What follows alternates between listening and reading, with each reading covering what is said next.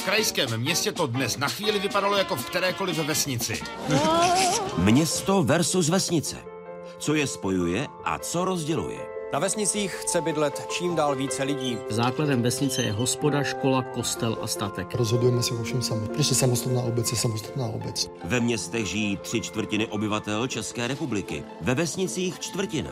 Kde se žije lépe a kde se žije dráž? Levné parcely, klid, příroda a žádná kriminalita. Obce lákají nové obyvatele. Na vesnici ty práce tolik není jako ve městě, že jo? Jaké nevýhody má venkov a jaké město? Hluk a nepořádek. Tak vypadala páteční noce v řadě českých měst. Ty ulice se skutečně mění v bojové zóny. Jak se řeší malé a jak velké problémy? Zatímco ve velkých městech kandidátek přibývá, na vesnicích se lidé do politiky moc nehrnou. No, tady se dělá rukama. Právě začíná 16. díl měsíčníku Fokus Václava Moravce. Tentokrát na téma Malé velké Česko.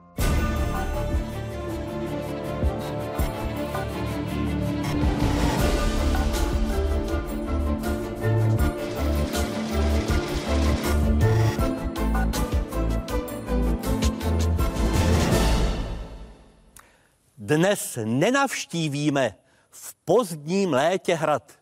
Svou siluetou vábí zámek v městě Letohrad. Raně barokní stavba, to standardní je práce. Pouze arkáda se věžičkou a cibulí, vzor je elegance. Nazdar, nejste vy David Vávra? Ano, vždyť to je místní rodák, reprezentant, biatlonista Ondřej Moravec. Jak on jsem zamířil a doufám, že trefil architektonický cíl. A Moravec není jen jeden, žije jich zde několik. Hmm. Dovolte, abych vás šumný Davide přivítal. Václav Dobrý Moravec. den, já vím, já vím. Vy se zde máte ptát, já pouze opodál stát. David Vávra, architekt, herec, prvního z dnešního Fokusu, byť diváky České televize provázel po šumných městech celé České republiky, sám žije v Praze. Proč? No, protože jsem strašně konzervativní. A nikdy jsem se nepřestěhoval a kdysi bylo pro mě traumatem přestěhovat se z patra do patra. Takže jsem velice rád, kde žiji, že jsem zdědil dům po babičce, rodičích, ale proto možná velice rád vyrážím do světa, protože vlastně to moje kotviště je na jednom kilometru čtverečním, kde jsem se tedy narodil, kde vzniklo divadlo Sklep u nás ve sklepě, pak po, po tom, co nás maminka s babičkou vyhodili, jsme se přestěhovali do stánku do Beška, který můj tatínek dělal v akci Z, pamatujete, co to byla akce Ano, Z? Ano, to jsme tady v Letohradě Ano, taky jste měli. kulturní dům. No a potom je tam i naše malá hospůdka a pak je tam taky kostel, kde jsem byl pokřtěn a pokřtěli děti a kde jsme měli svatbu. Takže žil v tom malém eh, místě, abych mohl vyrážet do toho světa. A z těch šumných měst pro koho je ten červený koberec? Pro vás. O, děkuji. A pro všechny hosty Fokusu, nejen David Vávra a Ondřej Moravec, biatlonista, olympionik, místní rodák, budou hosty Fokusu vysílaného z Letohradu, eh, z města, které patří eh, k zhruba 6 250 městům a obcím v České republice. V tom jsme evropský unikát. A Letohrad podhůří Orlických hor, město jako stvořené právě pro 16. vydání Fokusu na téma Malé Velké Česko. Dovolte, abych přivítal vás, občany města Letohradu, hezký dobrý večer a vítám i studenty Letohradského soukromého gymnázia. Vítejte ve Fokusu, dobrý večer. A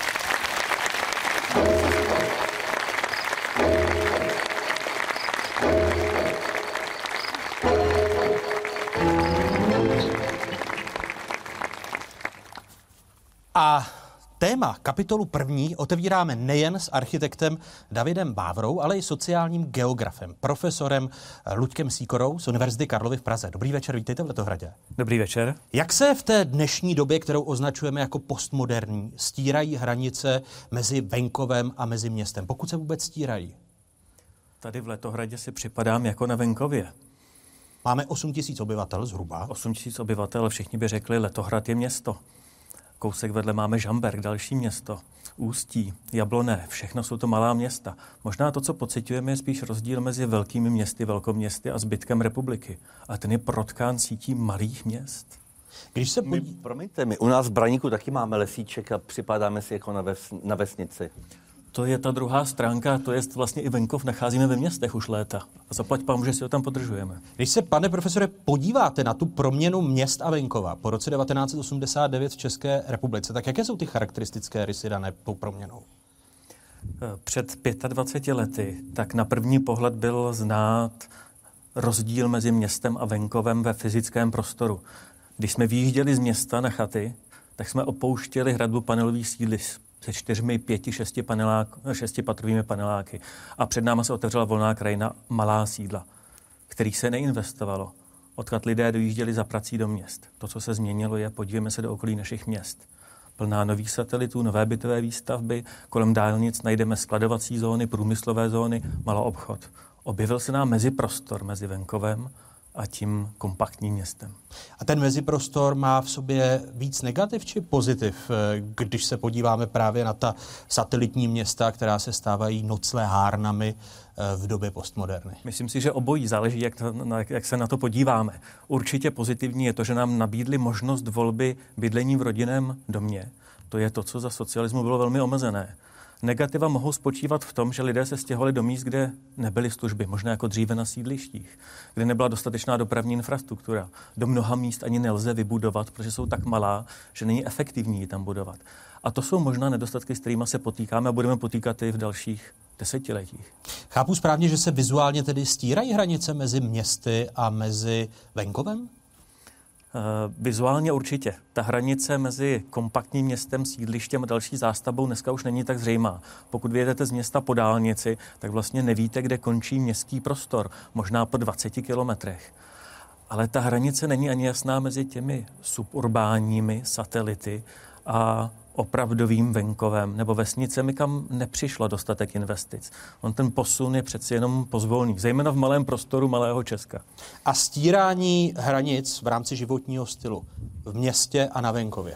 Bráníku mají svůj lesík a měli ano, svůj lesík. A... Máme tady svoji komunitu taky a právě já myslím, že někdy na té vesnici je to lepší než na tom satelitu, protože já myslím, že ty satelitní městečka a sídliště mají ten jeden velký problém, že někdy jsou tam katalogové baráky, ty se časem přestavějí, ale ty pozemky už se nikdy nepřeparcelují a že tam není prostor, aby tam byla nějaká hierarchie prostoru, aby jsme vnímali střed obce, hlavní tepnu, vedlejší tepnu, rohový dům, dům, v kterým je vybavenost a kde můžu něco dělat. A to už nikdo nepředělá a to myslím, že je daleko teda větší rána, jizva, než jsou třeba nějaký skladový haly.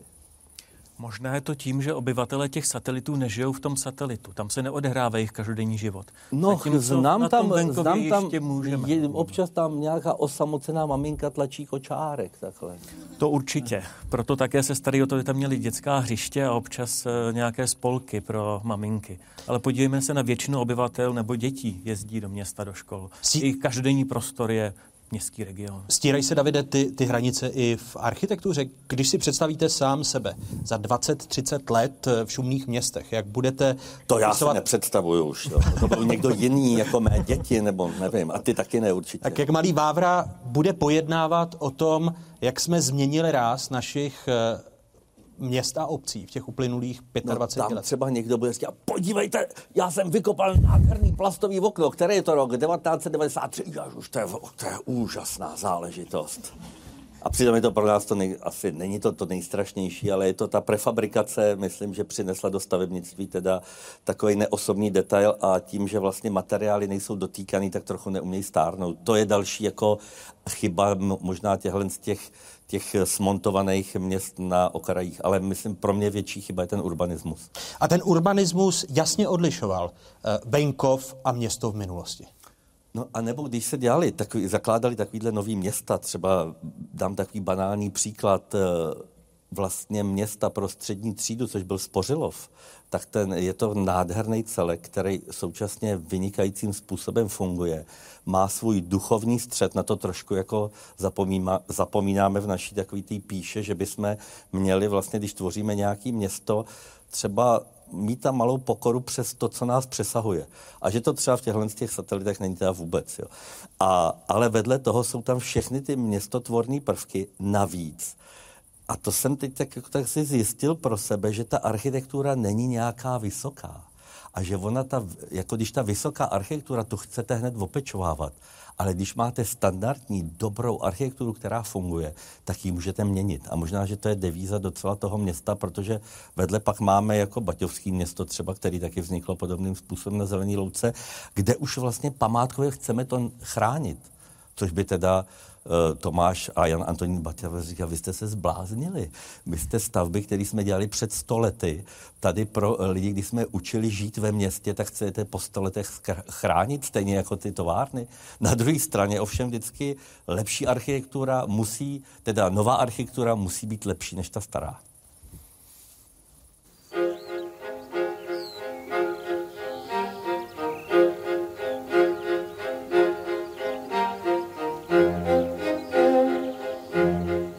Žijeme hlavně ve městech. I když vůbec nezapočítáme Prahu, bydlí v obcích nad 5000 obyvatel 56% tuzemské populace. A další čtvrtina v obcích nad 1000 obyvatel. Přitom vůbec nejvíc je v České republice takzvaných malých obcí, tedy obcí majících mezi dvěmasty až pětisty obyvateli. Ty tvoří třetinu všech sídel. Naopak, těch největších jsou pouhá 4%.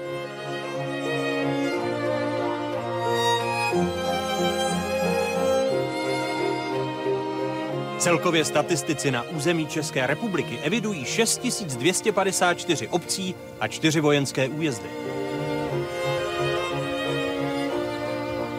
Nových obcí výrazně přibylo po roce 1989, kdy se původní samostatné obce začaly odtrhávat od větších administrativních celků. V roce 1990 tak statistický úřad evidoval na českém území někdejšího federálního Československa 4100 obcí, což jsou dvě třetiny současného stavu.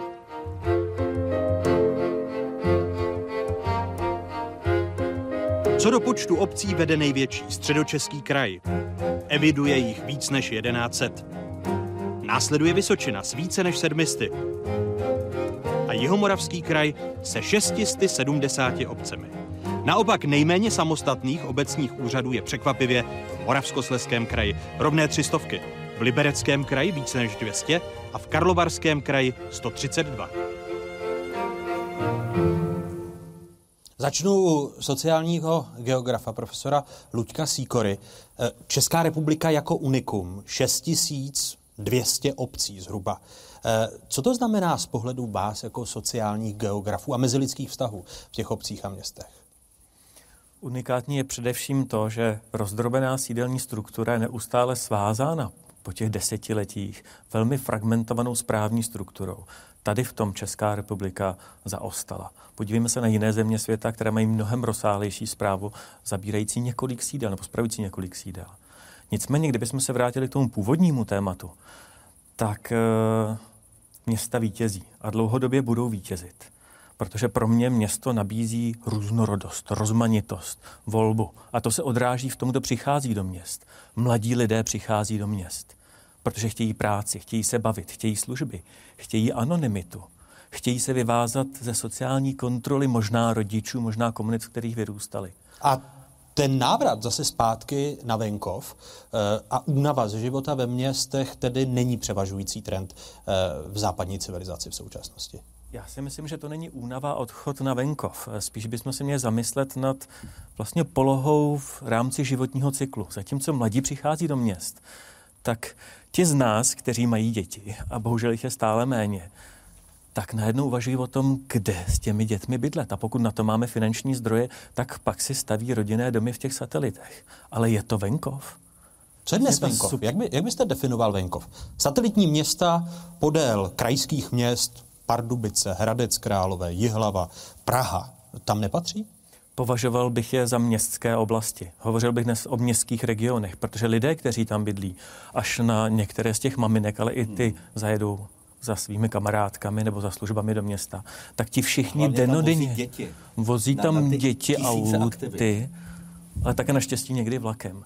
Ale to, co dneska tepe v každodenním životě, jako hodiny bíjí, tak to je vlastně městský region.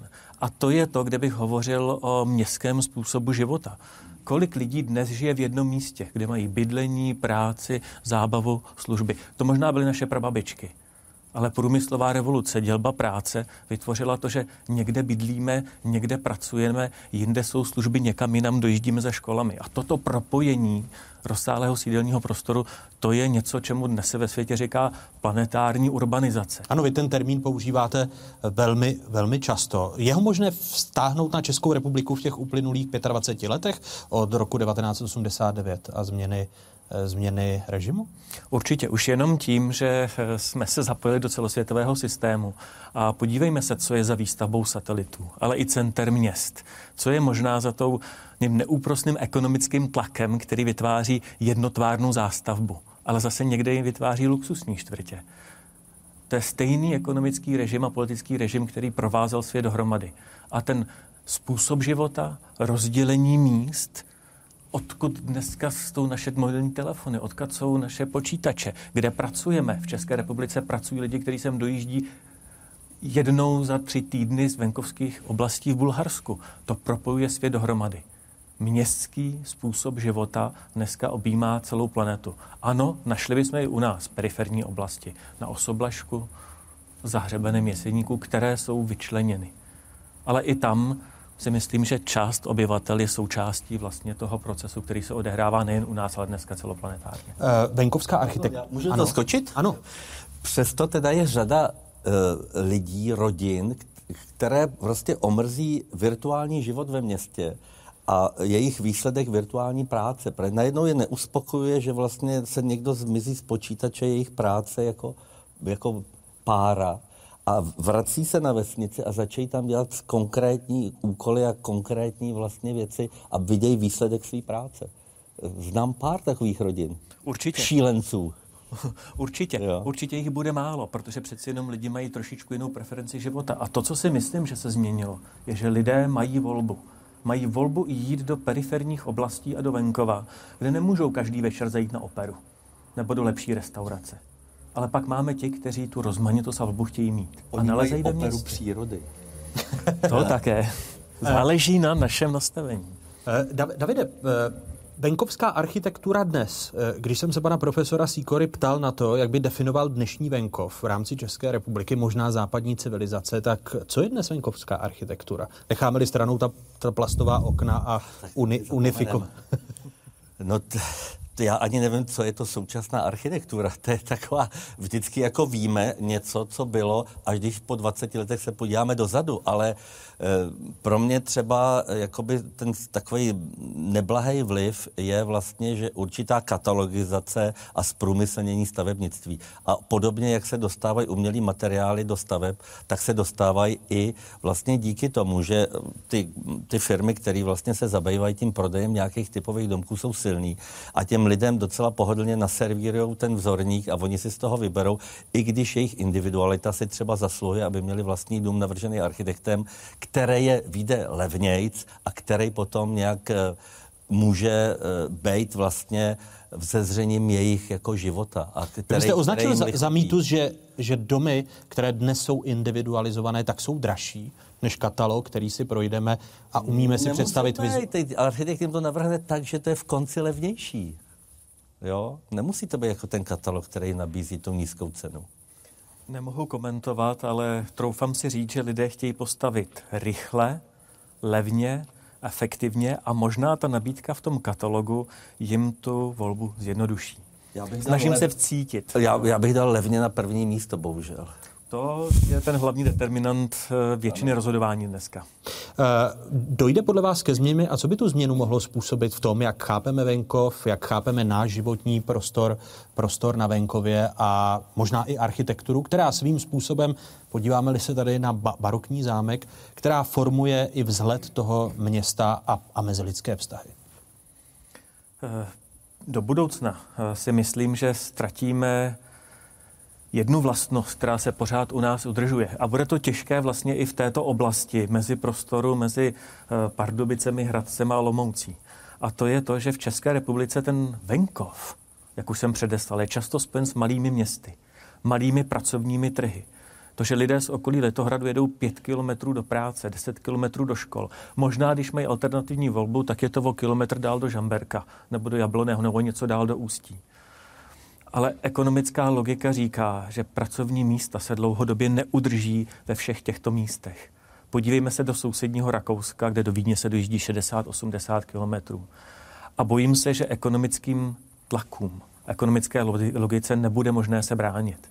Takže ta ekonomická logika bude dál formovat náš životní styl, eh, proměnu venkova, proměnu měst a našeho životního stylu. Myslím si, že bude formovat to, že se postupně budeme připravovat na to, že se nepodrží udržet pracovní příležitosti všude.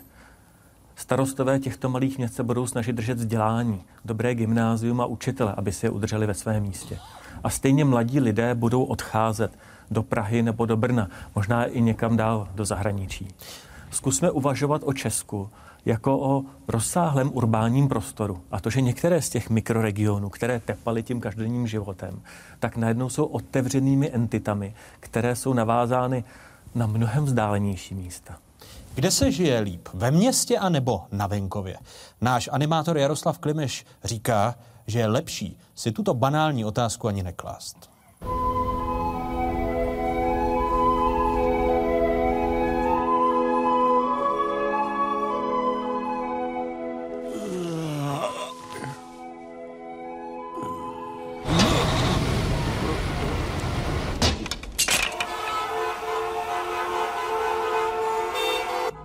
No, bohužel, budu mít zase spoždění. Je to všude hrozně zasekaný. Už vyjíždím do tunelu. Halo? Halo, slyšíme se? Vážení zákazníci, pro vaše pohodlí otevíráme kasu číslo dvě.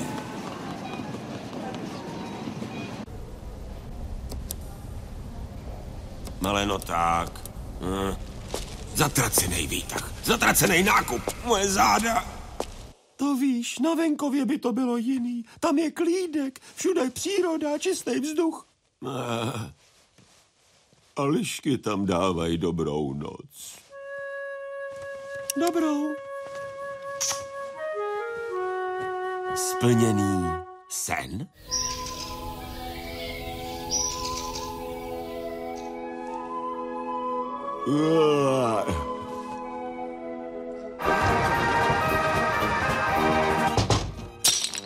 No, asi to zase nestihnu. Mám to dost z ruky a silnice je ucpaná. No víš, já jsem si myslel nejdřív, že se mi to jenom zdá, ale fakt zácpa. V takový díře. Halo? Já, já ti nerozumím, je tu hrozně špatný signál. Hm, slyšíš mě? Halo? Um, já bych si vzal asi rohlík. Dva rohlíky?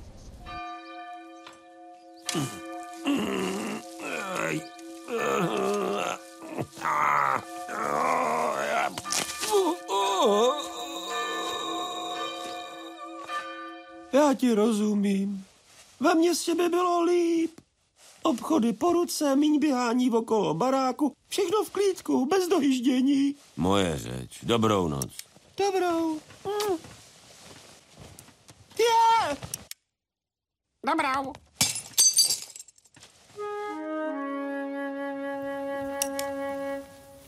Davide, zastavme se u právě té infrastruktury. Eh, patří to i k naší době, že právě v rámci rozvoje měst, eh, možná těch satelitních, nekoukáme na to, jak se lidé budou dopravovat. Uh, ony dopravní zácpy, místa pro parkování. Teď je řešená v hlavním městě, kdy se vydá víc uh, karet k parkování, než kolik je parkovacích míst. Je to součást naší doby?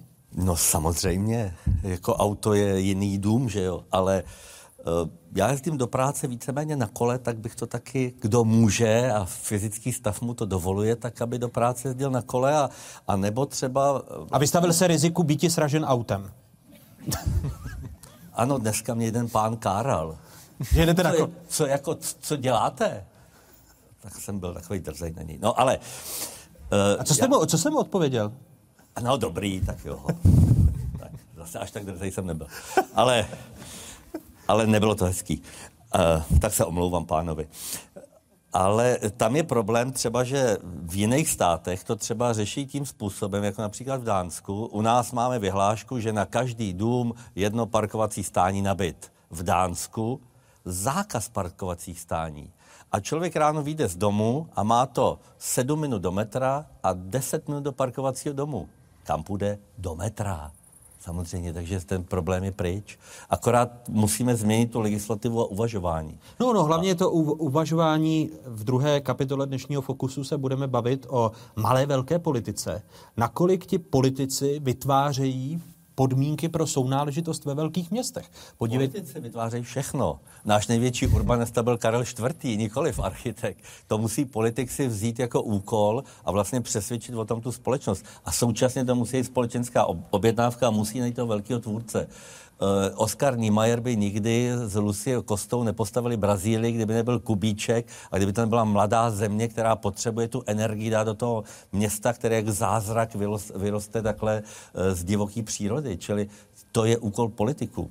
A Architektura je služba.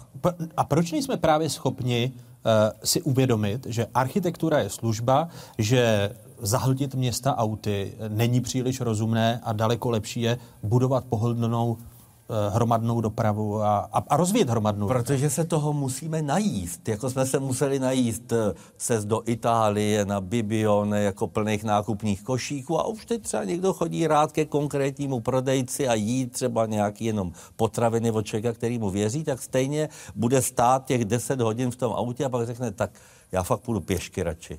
Nebo na tom kole. A nebo budu tlačit, nebo budu tlačit na volené zástupce lidu. No ne, těm, těm to samozřejmě hmm. dojde, protože tady ty lidi budou říkat ten, ten svůj požadavek a ty samozřejmě politici by měly sloužit taky lidu jako architektura a měli by to plnit. Planetární urbanizace a role infrastruktury. Vrátím-li se k Jaroslavu Klimešovi, když jsme viděli zácpu v malém městě nebo na venkově i, i v tom velkém městě, které má víc než milion obyvatel. E, dá se říct, že v tom jsme výjimeční, jak neřešíme právě tu infrastrukturu a trávíme dvě hodiny v autě cestou do práce z periferie měst eh, do centra města. Já myslím, že opakujeme řadu věcí, které se již dříve, ode, dříve odehrály jinde. A škoda, že se z nich neponaučíme. A hodně k tomu přispívá i ta fragmentovaná správní struktura, o které jste tady hovořil. 6250 obcí. I kdyby každý starosta se staral o své obyvatelstvo, tak ale už se nestará o tu sousední obec. A my jsme si řekli, že vlastně to, co dneska funguje dohromady, tak to je celý městský region. Je několik obcí dohromady. Kdybychom si vzali hlavní město Prahu a všechny obce, odkud většina lidí dojíždí za prací do Prahy, tak je to přes 200 obcí a oni mezi sebou spíše soutěží o to, aby získali nový rodinný domek. Ne Nebo industrie, ne všechny, ale hodně ano. A ta kooperace tam není. teda. A, okolí Prahy. Ano. A dvě krajské zprávy a myslím si, že ani vláda se nechtěla pustit do toho, aby překlenula vlastně tuhle schizofrenii mezi tím rozsáhlejším územím, v kterým se odhrává každodenní život a tou fragmentací zprávy do malých celků. Eh, které země, pane profesore, by nám mohly být příkladem? Kde tu věc zvládli, kde se poučili a kde my jsme zatím nepoučitelní? Uh, určitě státy severní Evropy, možná i sousední Německo, které přeci jenom větší důraz kladou na to, jakým způsobem plánovat systém a území, ve kterém žijeme. Ale přeci jenom urbanisté by vám o tom řekli víc.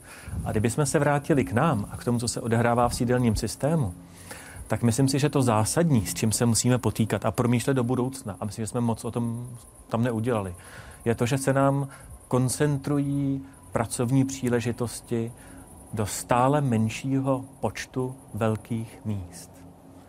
Pokud se podíváme na posledních 20 let v Česku, tak v Praze, v Brně, v Mladé Boleslavi, kde se daří průmyslu, a v některých malých městech, kde mají průmyslové zóny, jsou kolem dálnic, nám rostou pracovní příležitosti. Takže my si záměrně budujeme periferie svojí nepolitikou. Ne, my do těch periferií, do těch ostatních míst, tak tam se lidi stěhují zase do těch suburbů a mezi tím neponechávají některé periferie. Takže to, co se nám odehrává, je napínání vlastně toho prostoru, kde se odehrává každodenní život. A to je tam, kde potřebujeme tu dopravu. Ale nejen dopravu. To je tam, kde potřebujeme koordinaci mezi vlastně u mnoha obcemi a v rámci rozsáhlejších území. A to je to, co nám možná ještě úplně nedoskočilo. Že urbanismus není jenom o té jedné obci, ale urbanismus by mohl, měl být spojen s regionální dimenzí. to vám podepisuju. Ale, oh, ale zase, ještě. Je půl. Je půl, dvakrát. Je. Dvakrát, ano. Ale ještě řada lidí teď začíná pracovat doma, tak možná, že se to zlepší, že jo? I, ne, ne, I ti největší snílci tomu nevěří.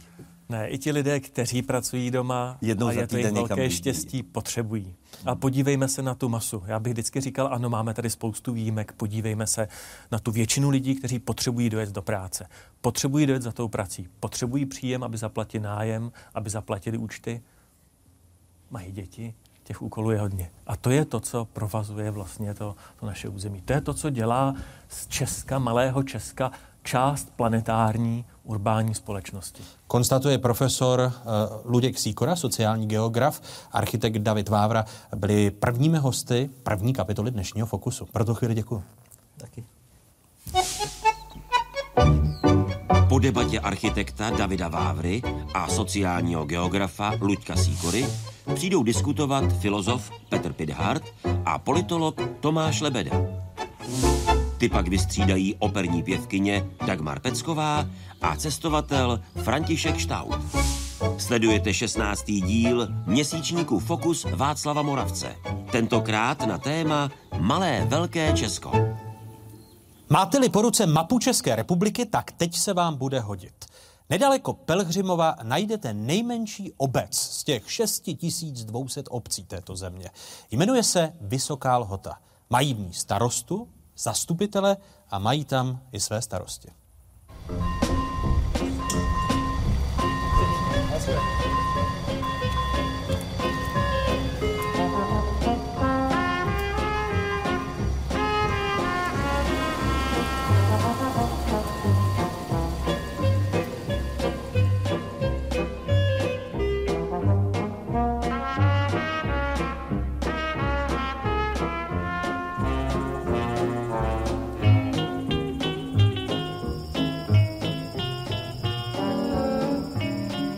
Vysoká lhota téměř odříznuta od světa. Dobrý den, pane starosto. Dobrý den, vítám vás u nás. Děkuji. Čtyři kilometry, nejbližší železniční stanice. Ano. Autobus jezdí? Autobus je tady jeden, dětský autobus. Tak ten pro mě není. Kolik ráno? v 7 hodin ráno a vrací se ve 4 hodiny odpoledne. Vysoká lhota jako nejmenší obec, 15 obyvatel máte. Ano. Tomu tak bylo i v minulosti? 15 obyvatel máme eh, od minulého roku. Předtím dlouhá léta jsme měli 17 obyvatel. Vy máte pětičlenné zastupitelstvo, to znamená třetina obce jsou volení zastupitelé lidu. Ano, 15. ano, ano, tak to je. Tak to je. Co to obnáší starostovat obci o 15 obyvatelích? Když eh, to vemu z hlediska administrativy, tak je to podobný jako v nějakých střediskových obcí, protože na mě jde ta administrativa jako, jako všade jinam do menšího městečka nebo podobně. A můj úkol jako starosty je, aby byla vesnice čistá, aby jsem sehnal peníze na svícení, aby jsem měl peníze na prohrnování. Svícení jsme udělali tak, že v 10 hodin vypínám, vypínám světla. 10 hodin už z těch starých lidů nikdo ven nejde. Takto jsme na tom byli, když, když nám bylo špatně, když jsme ty peníze neměli, no a tak jsem to, na to lidi jsou zvyklí, tak jsem to tak nechal. Základní tedy je zajistit světlo, světlo a odklidit sníh. Odklidit sníh. Ano, to je základ, který musím, i kdybych peníze neměl. A vy těch peněz máte kolik? 350 tisíc je Vysoké rozpočet, lhoty. ano. Stát nám toho moc nedával, ale máme les. Občas kůrovec do toho vles, tak jsme prodali nějaký dřevo a tím pádem jsme si tak šetřili, šetřili, až tedy dneska tam máme milion dvěstě tisíc a přitom celou dobu děláme každý rok na vesnici, tedy nebo na té naší vesnici a okolí, si ji zkrášlujeme. A za ta čtyři systém. funkční období jste asi nejvíc hrdý na to, že nemáte ani korunu dluhu a naopak jste našetřili milion a čtvrt. Ano.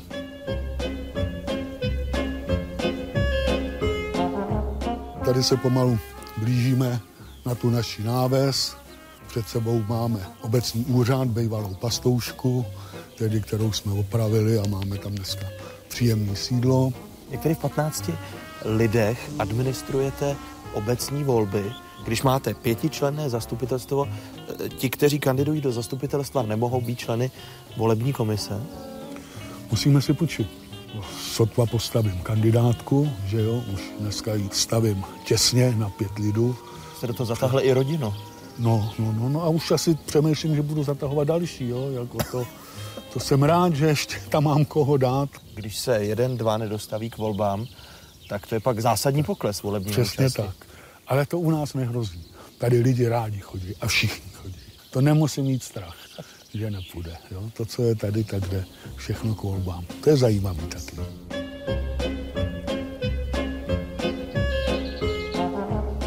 Teď máme zanesený po šesti letech znova rybník, obecní. Teď ho budu zase tedy čistit. Budu muset nějak. Kolik to stojí, vyčištění rybníka? Uh, nechal jsem si udělat studii toho vyčištění, bylo to za milion korun. Oni, že na to dostanou dotaci, ta dotace by byla 80%, 20 by se musel dát já, to znamená 200 tisíc, že bych musel zaplatit. Než jsme tedy tohle promysleli se nad tím, no tak se ženu firmu nějaká, která mi to udělá za 70 tisíc. Vidíte, já státu, státu ušetřím 800 tisíc a za 70 tisíc to udělám. Říkám, tam jdou dotace, ty nejdou těm prvovýrobcům, který by z toho měli.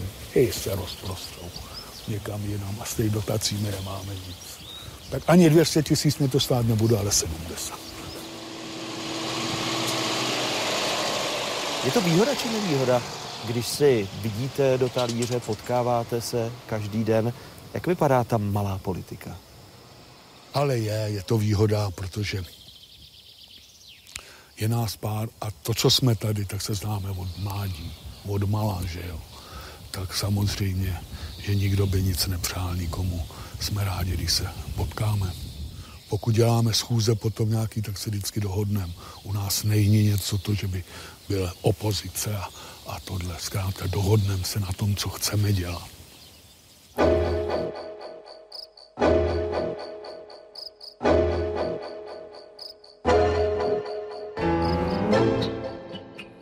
Druhou kapitolu dnešního Fokusu otevírají bývalý český premiér, také venkovský senátor, filozof Petr Pidhar. Dobrý večer, vítejte. Dobrý večer. A politolog Tomáš Liboda. Vítejte, hezký dobrý večer. Dobrý večer. Navážu na tu předchozí část 6200 obcí. Viděli jsme, že zhruba dvě tisícovky obcí vznikly v České republice po roce 1989, tedy v 90. letech. Jak to, že se nezdružujeme a že tady eh, jsme evropským unikem, pane no. profesore? To, to, je ta, to je ta správná otázka a těžká. To, že se to eh, po listopadu trhalo, to bylo přirozené. Mnohá ta středisková, ty střediskové obce vznikaly administrativně silou. To bylo přirozené, ale já jsem pak čekal, že přijde čas, kdy to půjde, ten proud se obrátí a kdy budou obce své síly združovat. A to už jsem pak zažíval jako senátor. Ano, já jsem byl venkovský senátor, chtěl jsem jim být, byl jsem jim rád. V pondělí, což byl senátorský den, jsem vždycky nabýval optimismu a síly a naděje, že bude líp. A v úterý, ve středu, ve čtvrtek. v Praze? To země vyprchávalo, ale věděl jsem, že zase bude, bude pondělí. A tak a jste všude se, a tak jste se, se prožil tou velkou politikou. Tak jsem se, ano. A všude jsem se ptal, já jsem měl v obvodě, to byl obvod na hranic, přes hranice krajů, okresů. Neměl žádné velké centrum, Havlíčku v Brodchrudim, Hlinsko. Neměli se moc rádi. Já jsem to neměl lehké, 147 obcí. A v mnohých z nich jsem se ptal, zejména tam, kde třeba měli neuvolněného starostu. To jsou, to jsou obětavci. On, oni to dělají po práci, nebo, nebo starší lidé už v důchodu, už nemají tolik sil a rvou to sami. A já jsem cítil a dodnes cítím, kolik sil tato země ztrácí. Proč se nedáte dohromady? Proč to každý rve sám? Je to součást národní oni se, povahy? Oni se občas dali dohromady, když potřebovali postavit vodovod nebo plynovod nebo budovali stezku, ale to byly takové ad hoc účelo, taková ad hoc účelová spojenectví. Ale k tomu procesu, ke kterému došlo v západní Evropě, tady prostě vůbec nedochází. A v tom je obrovský rozdíl mezi námi a ostatními. V tom je ještě Slovensko, ale to je bývalé Československo a je to taky problém Francie. Mně napadá, že Francie i my, Česká republika, ačkoliv si to spousta lidí asi nemyslí, nebo to neví, jsme vysoce centralizované země a že to možná s tím nějak souvisí. Ale to hlavní, s čím to souvisí, a to je velký malér, to je to, co z toho, čeho jsme nejvíc prohospodařili, důvěry. Manko důvěry, deficit důvěry. Radši, radši, jak jsme si to říkali, radši ve srabu, ve srabu. Radši ve srabu, ale sám. Já říkám, proč se nedáte dohromady? No tak ti větší by se s těmi menšími možná dohromady dali, ty menší ne. Nevěří jim, nevěří jim. A to je důvod, proč nedochází A k integraci. To, to, je, to začíná někde u manka sebedůvěry nás, našinců, Čechů, Moravanů, Slezanů. To vyšší patro je nedůvěra k úřadům, naprosto zjevná, očividná. Nedůvěra ke společným akcím. To jsme prohospodařili. Prohospodařili jsme i ten ekonomický kapitál, nebo málo jsme ho dokázali obohatit, ale, ale to největší manko je to, čemu říkají sociologové, sociální kapitál, kapitál důvěry. A to se na tomhle tom počtu obcí a na tom, že ten protiproud se neobjevil, se to projevuje tak markantně. A není tam zase, že vstoupím do řeči, Tomáš, je ta pozitivní stránka. Vrátím-li se do vysoké lhoty. Eh, třetina občanů v zastupitelstvu musí si půjčovat lidi do uh, volební komise, uh, když jsou obecní volby, tedy že se v těch šesti tisících, dvoustech, padesáti městech lidé musí angažovat. No, ono je to tak, že právě proto, že těch obcí je velmi mnoho, je jich přes 6 tisíc a těch malých je vlastně nejvíc, tak těch modelů toho, jak to funguje, je prostě více. Jsou obce, kde to je opravdu dysfunkční prostředí kde nedokáží postavit pořádně třeba ani jednu kandidátku do voleb. Nebo jsou to obce, kde to, soutěž, to prostředí nesoutěživé, je tam jenom jedna kandidátka, což někdy problém a někdy naopak je to velmi dobře. To znamená, těch modelů je skutečně mnoho. A jsou obce, které z té samozprávy eh, profitují jednoznačně, a pak jsou obce, které bohužel se nedokáží zpravovat, protože tam nejsou lidé ochotní participovat. Eh, nechtějí do té politiky, anebo naopak pak jsou obce, které jsou vnitřně tak znesvářené a rozdělené, že naopak se jim nedaří najít nějaký konsenzus. Ale v podstatě se dá říct, že tím, že těch obcí tolik, tak vidíme i celou řadu modelů toho, jak to v nich funguje. Není tedy možné říci, že tak velké množství komunálních politiků je dobrou půdou pro politiku krajskou či centrální a to by mohla být výhoda rozdrobenosti České republiky na ten obrovský počet obcí? To by bylo možné říci za předpokladu, že by ty politické strany, které ovládají tu politiku v těch větších obcích, ale hlavně pak bavíme se o té krajské a celostátní politice, tak kdyby oni vlastně čerpali z těch kvalitních lokálních politiků, třeba z těch malých obcí. Ale my si musíme uvědomit, že oni často to jsou nestraníci. Často v těch malých obcích to není soupeření dvou či více politických stran. To jsou maximálně nějaká místní združí, združení, nebo v podstatě to jsou nezávislí politici, kteří prostě mm, do těch voleb jdou se svým jménem a uh, ti nejsou afiliováni s, žádným, s žádnými politickými stranami. Mimochodem, tam je obrovský potenciál pro politické strany, ale zatím se mi nezdá, že ho chtějí využívat. Proč ho nechtějí využívat?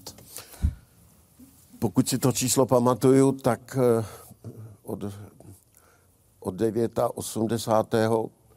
ubylo přes 22 tisíc členů politických stran a ten proces pokračuje politické strany neumějí být dostatečně věrohodné a proto tento potenciál zůstává nevyužitý. A to, je, to jsou ty moje pondělky a ten zbytek týdne. Já jsem tam viděl skvělé lidi prostě. Eh, lidi, kteří tam vedli spolky, skvělé učitele, sportovce.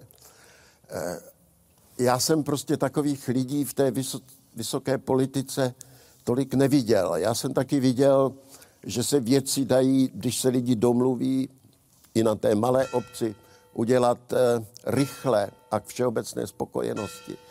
Ale jako kdyby tam byla nějaká přetržka, jako kdyby pak nefungovalo to spojení nahoru. A to je opravdu veliká škoda, protože u nás je obrovská síla schopných, šikovných, obětavých lidí, ale nějak se to neprojevuje, nějak se to neprojevuje v té velké politice. Tomáši.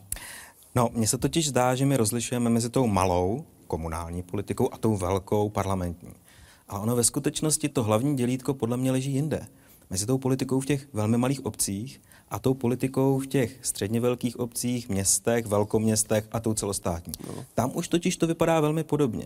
Je tam soutěž politických stran, skutečně tam už se dělá ta stranická politika, eh, do jisté míry ideová politika. Zatímco v těch malých obcích to skutečně je eh, záležitost těch jednotlivců. Také vidíme, že v těch malých obcích ten starosta má obvykle tak maximálně jednu úřednici, někde ani to ne. A v podstatě on musí dělat úplně všechno. A právě na schopnostech toho starosty velmi závisí na tom, jak ta obec vypadá. Přijdete do obce a vidíte, že prostě obec eh, profituje, že vypadají veřejná prostranství velmi dobře a je to kvůli starostovi, protože starosta eh, zároveň není jenom politik, on je zároveň úředník, on je projektový manažer, on musí vlastně splnit spoustu věcí, které v těch větších obcích a v těch městech dělají ti úředníci. Tam v podstatě politikové rozhodují, ale důležitý je ten aparát pod nimi, jak je efektivní. Když to v té malé obci, to ten starosta musí odpracovat velmi často sám a tam je velmi vidět, jestli ten starosta je dobrý nebo není dobrý. Uh, já varuji... Do obecních pokladen, když nepočítáme Prahu, odešlo v roce 2015 210 miliard korun.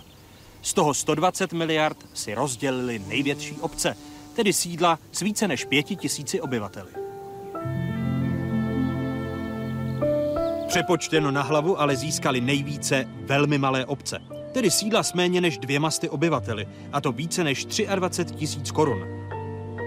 Vůbec nejméně pak velké obce, tedy ty, které mají mezi jedním až pěti tisíci obyvateli. Dohromady dluží obce v České republice 54 miliardy korun. Zadlužených je 93% těch největších obcí, ale jen čtvrtina těch nejmenších.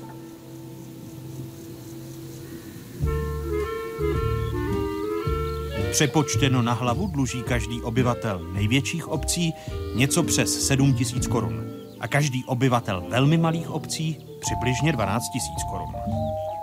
Podíl živnostníků se podle velikosti obce neliší, pohybuje se kolem 8%. Připomínám, že ani v tomto čísle není započítáno hlavní město Praha. Když se, Petře Pidharte, bavíme o malé velké politice, tak vy používáte na Českou republiku sousloví puklá země. Jak si ho mám přeložit, to sousloví?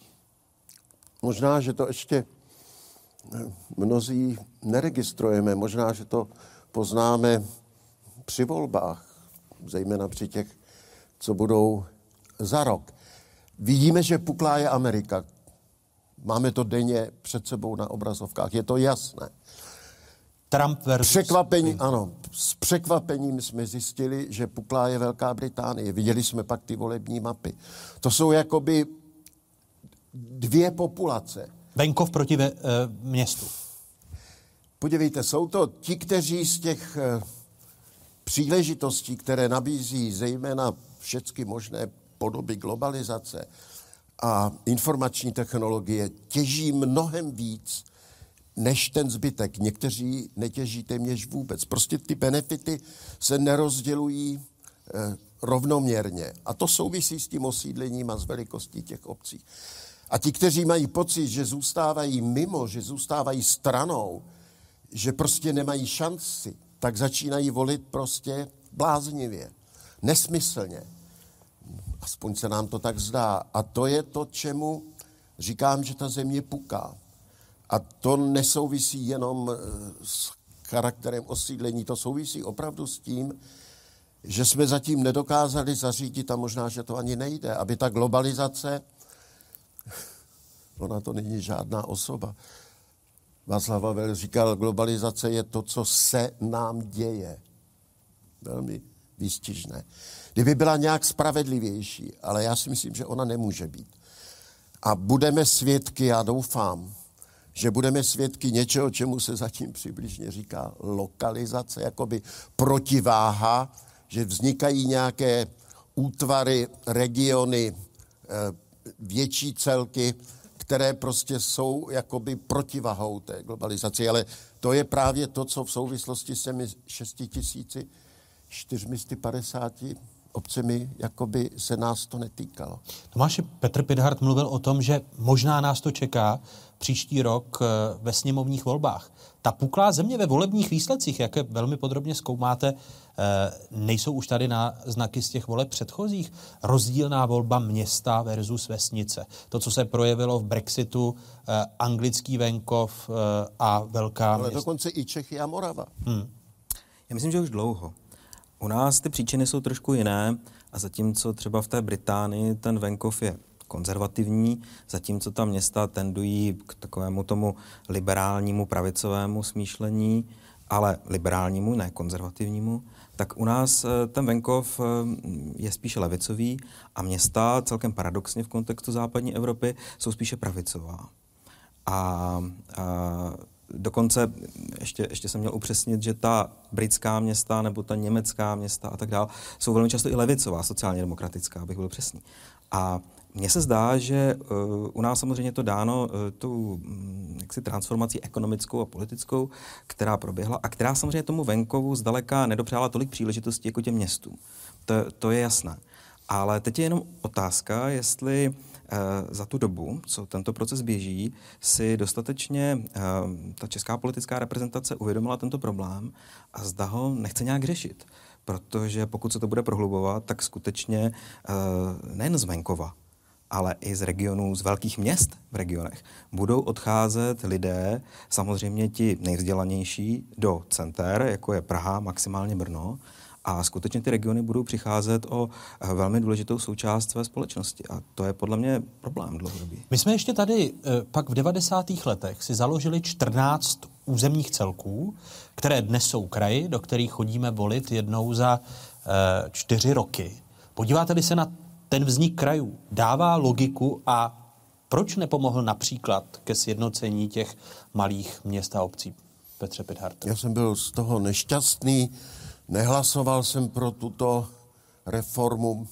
Věděl jsem, že ráno, když se sešla sněmovna, tak si nikdo nebyl jistý, jestli odhlasují 8, 12, 16 nebo 22 krajů. Čekalo se, až pro určitý počet se vysloví ústavní většina. To znamená, že to bylo prostě, že to vůbec nebylo připraveno, promyšleno. To bylo jak lízaný Mariáš. Tedy. No, já, moje vláda, že se připomenu, připravila komplet zákonů. My jsme se chtěli vrátit k zemskému zřízení. Čechy, Morava, Slesko. Tenkrát obě, oba parlamenty, jak Česká národní rada, tak federální schromáždění, slavnostně slíbili, že se vrátíme k zemskému zřízení, které bylo zrušeno od 1. ledna 49, že to byl násilný administrativní krok. Ale pak přišlo dělení Československa, spousta politiků spanikařila, tenkrát nám namítali, že eh, riskujeme, že hazardujeme s novým dualismem, to znamená, že eh, předpokládali, že by se mohlo stát, že by se Morava trhla, což je úplný nesmysl. Takže prostě nám to schodili ze stolu a vůbec to neprojednali. A s těmi kraji zžili jsme se s těmi 14 po 16 Ale podívejte se, já jsem měl ve volebním obvodě prostě část e, byl kraj Vysočina. Vysočina. Úplně umělý kraj, který si prostě vymysleli v hlavě, ať se na mě nikdo nezlobí, jenom protože nechtěli být pod Brnem. Ta zrušila tisíciletou zemskou hranici. Hranici, kterých je v Evropě málo. Hranici, která nikdy nebyla sporná. Nikdy se o ní nebojovalo. To je prostě poklad. A tady prostě přesto se rozplácel, je, teď to slíznu. Vy už Kraj- nebudete moc do hlavy. Kraj Vysočina. Já jsem to nikdy neskrýval, že s tím hrubě nesouhlasím. Dokonce i pan prezident eh, řekl, že to byla, že ta eh, reforma územně správního uspořádání, že to byla největší chyba. Tak se ho na to zeptejte, budete mít příležitost, jestli to vidí teda podobně, ale prostě buď teda mělo zůstat těch původních deset, a nebo teda zemské zřízení, ale těch 14 krajů, některé jsou tak malé, když vznikly, tak hned eh, telefonovali z Evropy. Nezlobte se, my svýma lupama ty vaše kraje nevidíme. My pro ně nemůžeme mít žádné peníze. Takže teď už nemůže... Teď... Okamžitě se to začalo úplně už nepřirozeně. Takže teď už nemůžete do Karlovarského kraje a do Libereckého. Takže vznikly takzvané nuci, to je nějaká francouzská zkratka pro změnu francouzská, která prostě umožňuje, eh, aby ty evropské, ty velké peníze vůbec do těch dvojitých nebo strojených krajů šly. No prostě já si myslím, že tohle to byla jedna z největších chyb, která se ale bude strašně těžko napravovat. A když už teda já si myslím, že to sloučení státní zprávy a samozprávy byla druhá strašná chyba. Samozpráva je veliká vymoženost naší civilizace. Samozpráva. A když to sloučím a speču, tak pořád lidi místo, aby šli prostě na obecní úřad, na městský úřad za samozprávou, tak jdou někam a říkají tomu zase erár. Pro ně je to zase prostě erár. Je to sloučený, spečený. Ti úředníci často ani neví, jestli teď rozhodují jako samozprávně, nebo, nebo je to veřejná zpráva. To se nemělo slučovat. Tohle to jsou takové chyby, které se nemusely stát. A neumíme ty chyby napravovat a zžít se s nimi, Tomáši. Podíváte-li se třeba na existenci těch 14 krajů a 16-letého výročí. To se napravuje asi těžko. To jsou nevratné změny, Nevrat. se kterými se musíme naučit žít a které musíme přijmout a snažit si v nich možná najít to dobré. Je to tak. Já... To byste v tom hledal dobrého z toho politologického hlediska. no, eh, tak třeba z mého pohledu, protože dělám volby, no tak e, mezi tou komunální úrovní a tou celostátní úrovní vznikl nějaký mezičlánek, samozprávná krajská politika, která se geograficky shoduje s volebními obvody do sněmovny. Takže by teoreticky to mělo fungovat tak, že z té komunální politiky ti nejúspěšnější a nejlepší politici jdou do té krajské, tam se to vytříbí a pak postupují dál do té celostátní. A někdy tomu tak je, ale často tomu tak není. Na otázku, co se vám především vybaví, když se řekne venkov, odpovědělo ve velkém sociologickém šetření Ministerstva pro místní rozvoj ve více než tisícovce českých, moravských a sleských obcí do tří tisíc obyvatel téměř 40% dotázaných, že je to místo, kde mají k sobě lidé blíže a navzájem si pomáhají. Následovala odpověď pohodlné bydlení u téměř 20% dotázaných. Podobně velká skupina dotázaných vnímá venkov jako místo, kde nacházejí domov ti, co prchají z přelidněných měst a jako místo pro rekreaci a oddech. U otázky, co je podle vás nejdůležitější podmínkou úspěšnosti obce, jako je ta vaše, odpověděli dvě pětiny dotázaných, že je to ochota lidí združovat se a společně řešit problémy. Druhou nejčetnější odpovědí byl schopný starosta v úřadě – Schopnost získat dotace na projekty byla klíčová jen pro 15% dotázaných. Za důležitější lidé považovali i dostatek mladých lidí, kteří mají zájem bydlet na venkově. Dobrou polohu obce vnímá pro její rozvoj a úspěch jako zásadní jen 7% dotázaných. Jako velmi silný vyplynul z tohoto šetření vztah lidí na venkově k jejich vlastním obcím. 98% lidí má ke své obci pozitivní vztah. Schopný starosta na úřadě, druhé místo v tom velkém sociologickém šetření. Jaké jsou ještě odlišnosti malé a velké politiky, které eh, necháváme stranou Tomáši? Možná třeba motivace eh, do té politiky vstoupit. Eh, příklad moje manželka mi říkala, tohle bys měl zmínit a měla pravdu. V té malé politice je mnohem více žen, než v té velké politice. A je to z více důvodů. Za prvé, možná ty ženy v tom vidí trošku větší smysl, protože skutečně tam se řeší ty problémy, které se bezprostředně toho života uh, těch lidí dotýkají.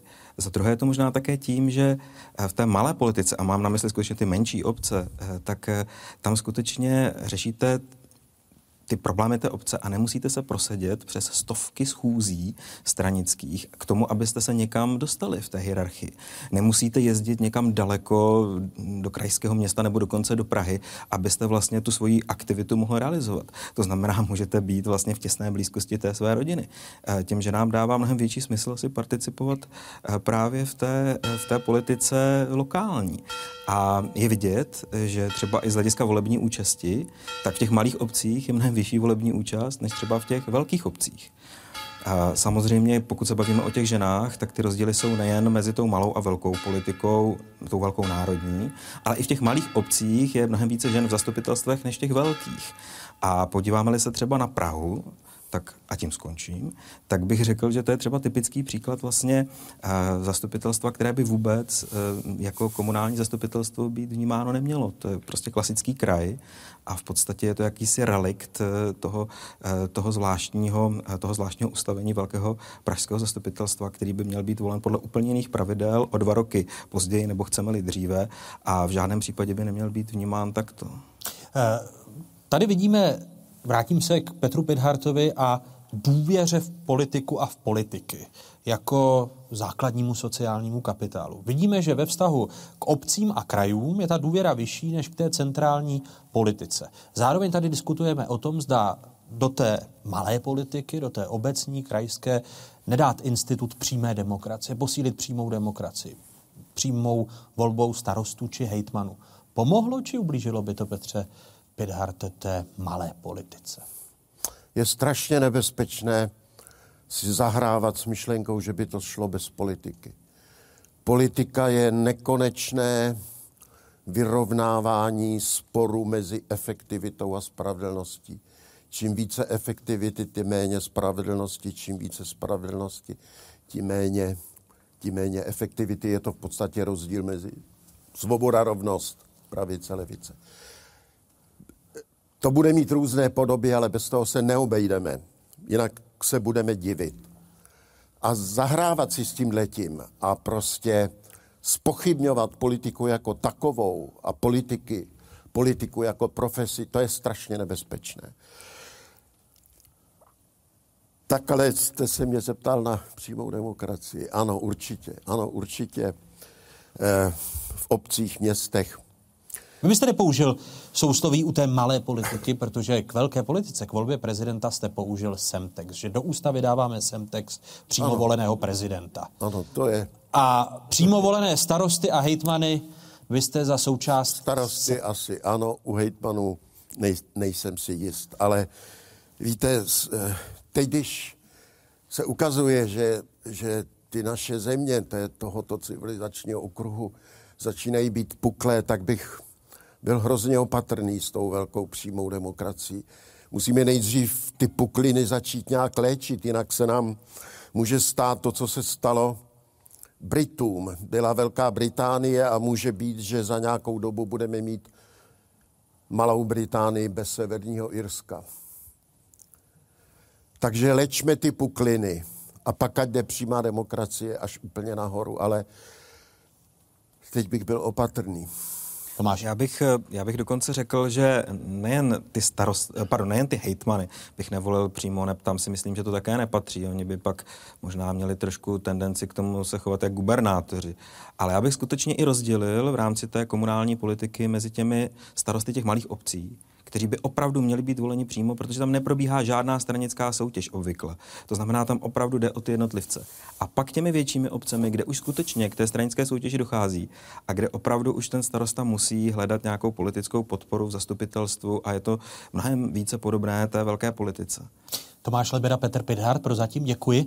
Eh, hodiny na záměcké věži Letohradu oznámili eh, hodinu devátou, která nás přenáší do třetí a čtvrté kapitoly Fokusu vysílaného z malebného podhůří Orlických hor z Letohradu, Fokusu nazvaného Malé Velké Česko. Když se na vesnicích na východě Čech ozývá kokrhání, ne pokaždé to musí být kohout. Stejně se hlásí i pojízdná prodejna. Malé Velké Česko, to je přes 6200 obcí a měst. Co je ještě vesnice a kde začíná město? Hospodářská zvířata u rodinných domů na dohled od paneláků. V souladu s přírodou chce žít čím dál více lidí. Přitom chtějí mít na dosah výhody města. Kde a proč chtějí Češi, Moravané a Slezané žít? Zatímco se někteří lidé stěhují do centra města, jiní by sídliště za nic nevyměnili. Svět míří z venkova do měst. Je Česko výjimkou? Sledujeme tento trend. Lidé odcházejí z velkých měst do obcí. V největším městě planety žije skoro čtyřikrát víc lidí než v celém Česku. Jsme jedna velká vesnice? Světová populace roste, města jsou přelidněná a jejich tvář se mění. V přilehlých obcích u Prahy, jak na západ, tak na východ, přibylo v posledních 12 letech skoro 100 tisíc obyvatel. Sledujete 16. díl měsíčníku Fokus Václava Moravce. Tentokrát na téma Malé velké Česko. Je jich 1460 a díky nim se v naší zemi nestratíme. Že nevíte o kom nebo o čem je řeč? Tak já se jmenuji Dušan a pracuji jako předák e, směny pro jednu zahraniční firmu v automobilovém průmyslu. Já jsem Lenka a pracuji jako účetní ve šlechtitelské stanici. Já jsem Katka a chodím do osmé třídy. Já jsem Anička a půjdu do páté třídy. Všichni společně jsme Značkaři.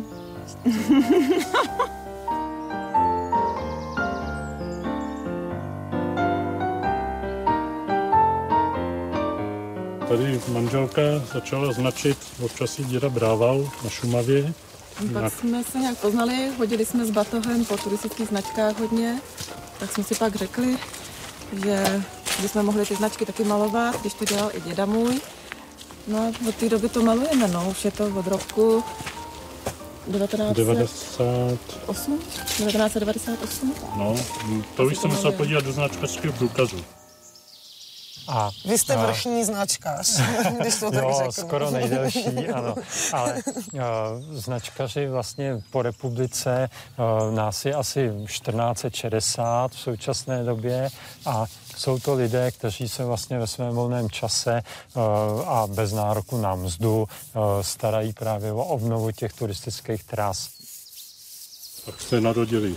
Katka se narodila první, tak nám začal uh, Karel Markvatu dávat trasy, kde se může i s kočárem jezdit a malovali jsme i s kočárem. Každá ta trasa se obnovuje celá jednou za tři roky. No a protože turistických tras je 42 tisíc kilometrů, tak je to docela hodně. Mě na tom baví, že se podíváme i tam, kde jsme třeba ještě nebyli. A že vlastně poznáváme nová místa. Pokud jsem na křižovatce, kde ta trasa někam odbočuje, tak tam by v každém směru měly být dvě značky. Dokonce pro ně máme název. Ta první je naváděcí, ta vás, buď je to šipka nebo normální značka, ta vás navede do směru a ta druhá je potvrzovací a ta vlastně vás utvrdí, že jste šli tím správným směrem. Mami, musíme dodělat šipku. Šipku? Odbočovací je tam jenom jedna.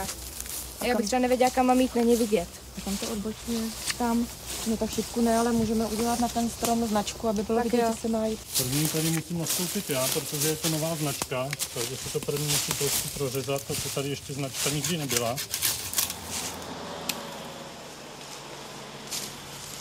Trošku si změř.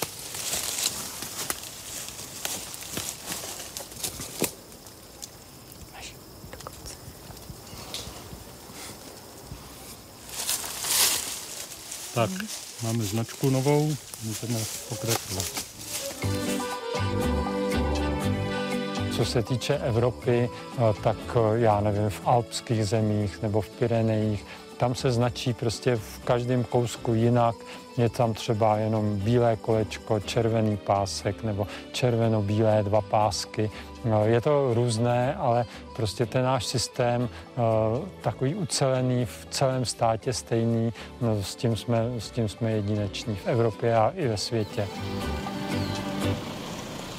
Jako hodně lidí to nezná. Opravdu je to docela vzácné narazit na značkaře.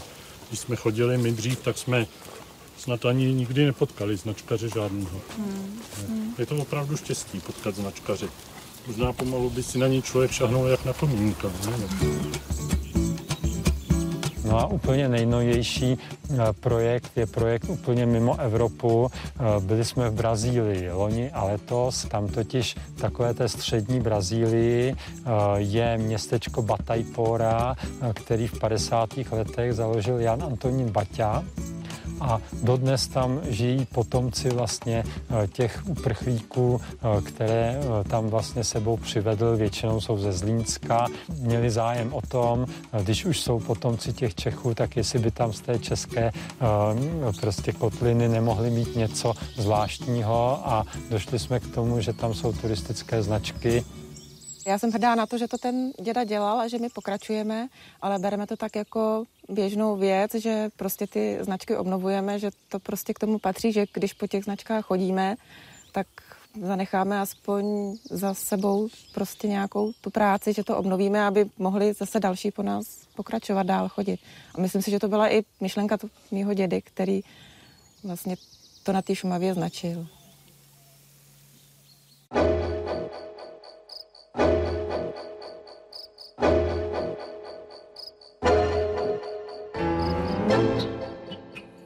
Třetí kapitola. Malý velký svět a česká stopa ve světě. Mými milými hosty v naší třetí kapitole, ve které budou listovat, jsou operní pěvkyně, světoznámá, která ale žije na německém venkově, Dagmar Pecková. Dobrý Hezký dobrý večer. Vítám je Františka Štauda, který je cestovatelem, projel 50 zemí světa, zároveň farmakologem. Hezký dobrý večer. Dobrý večer.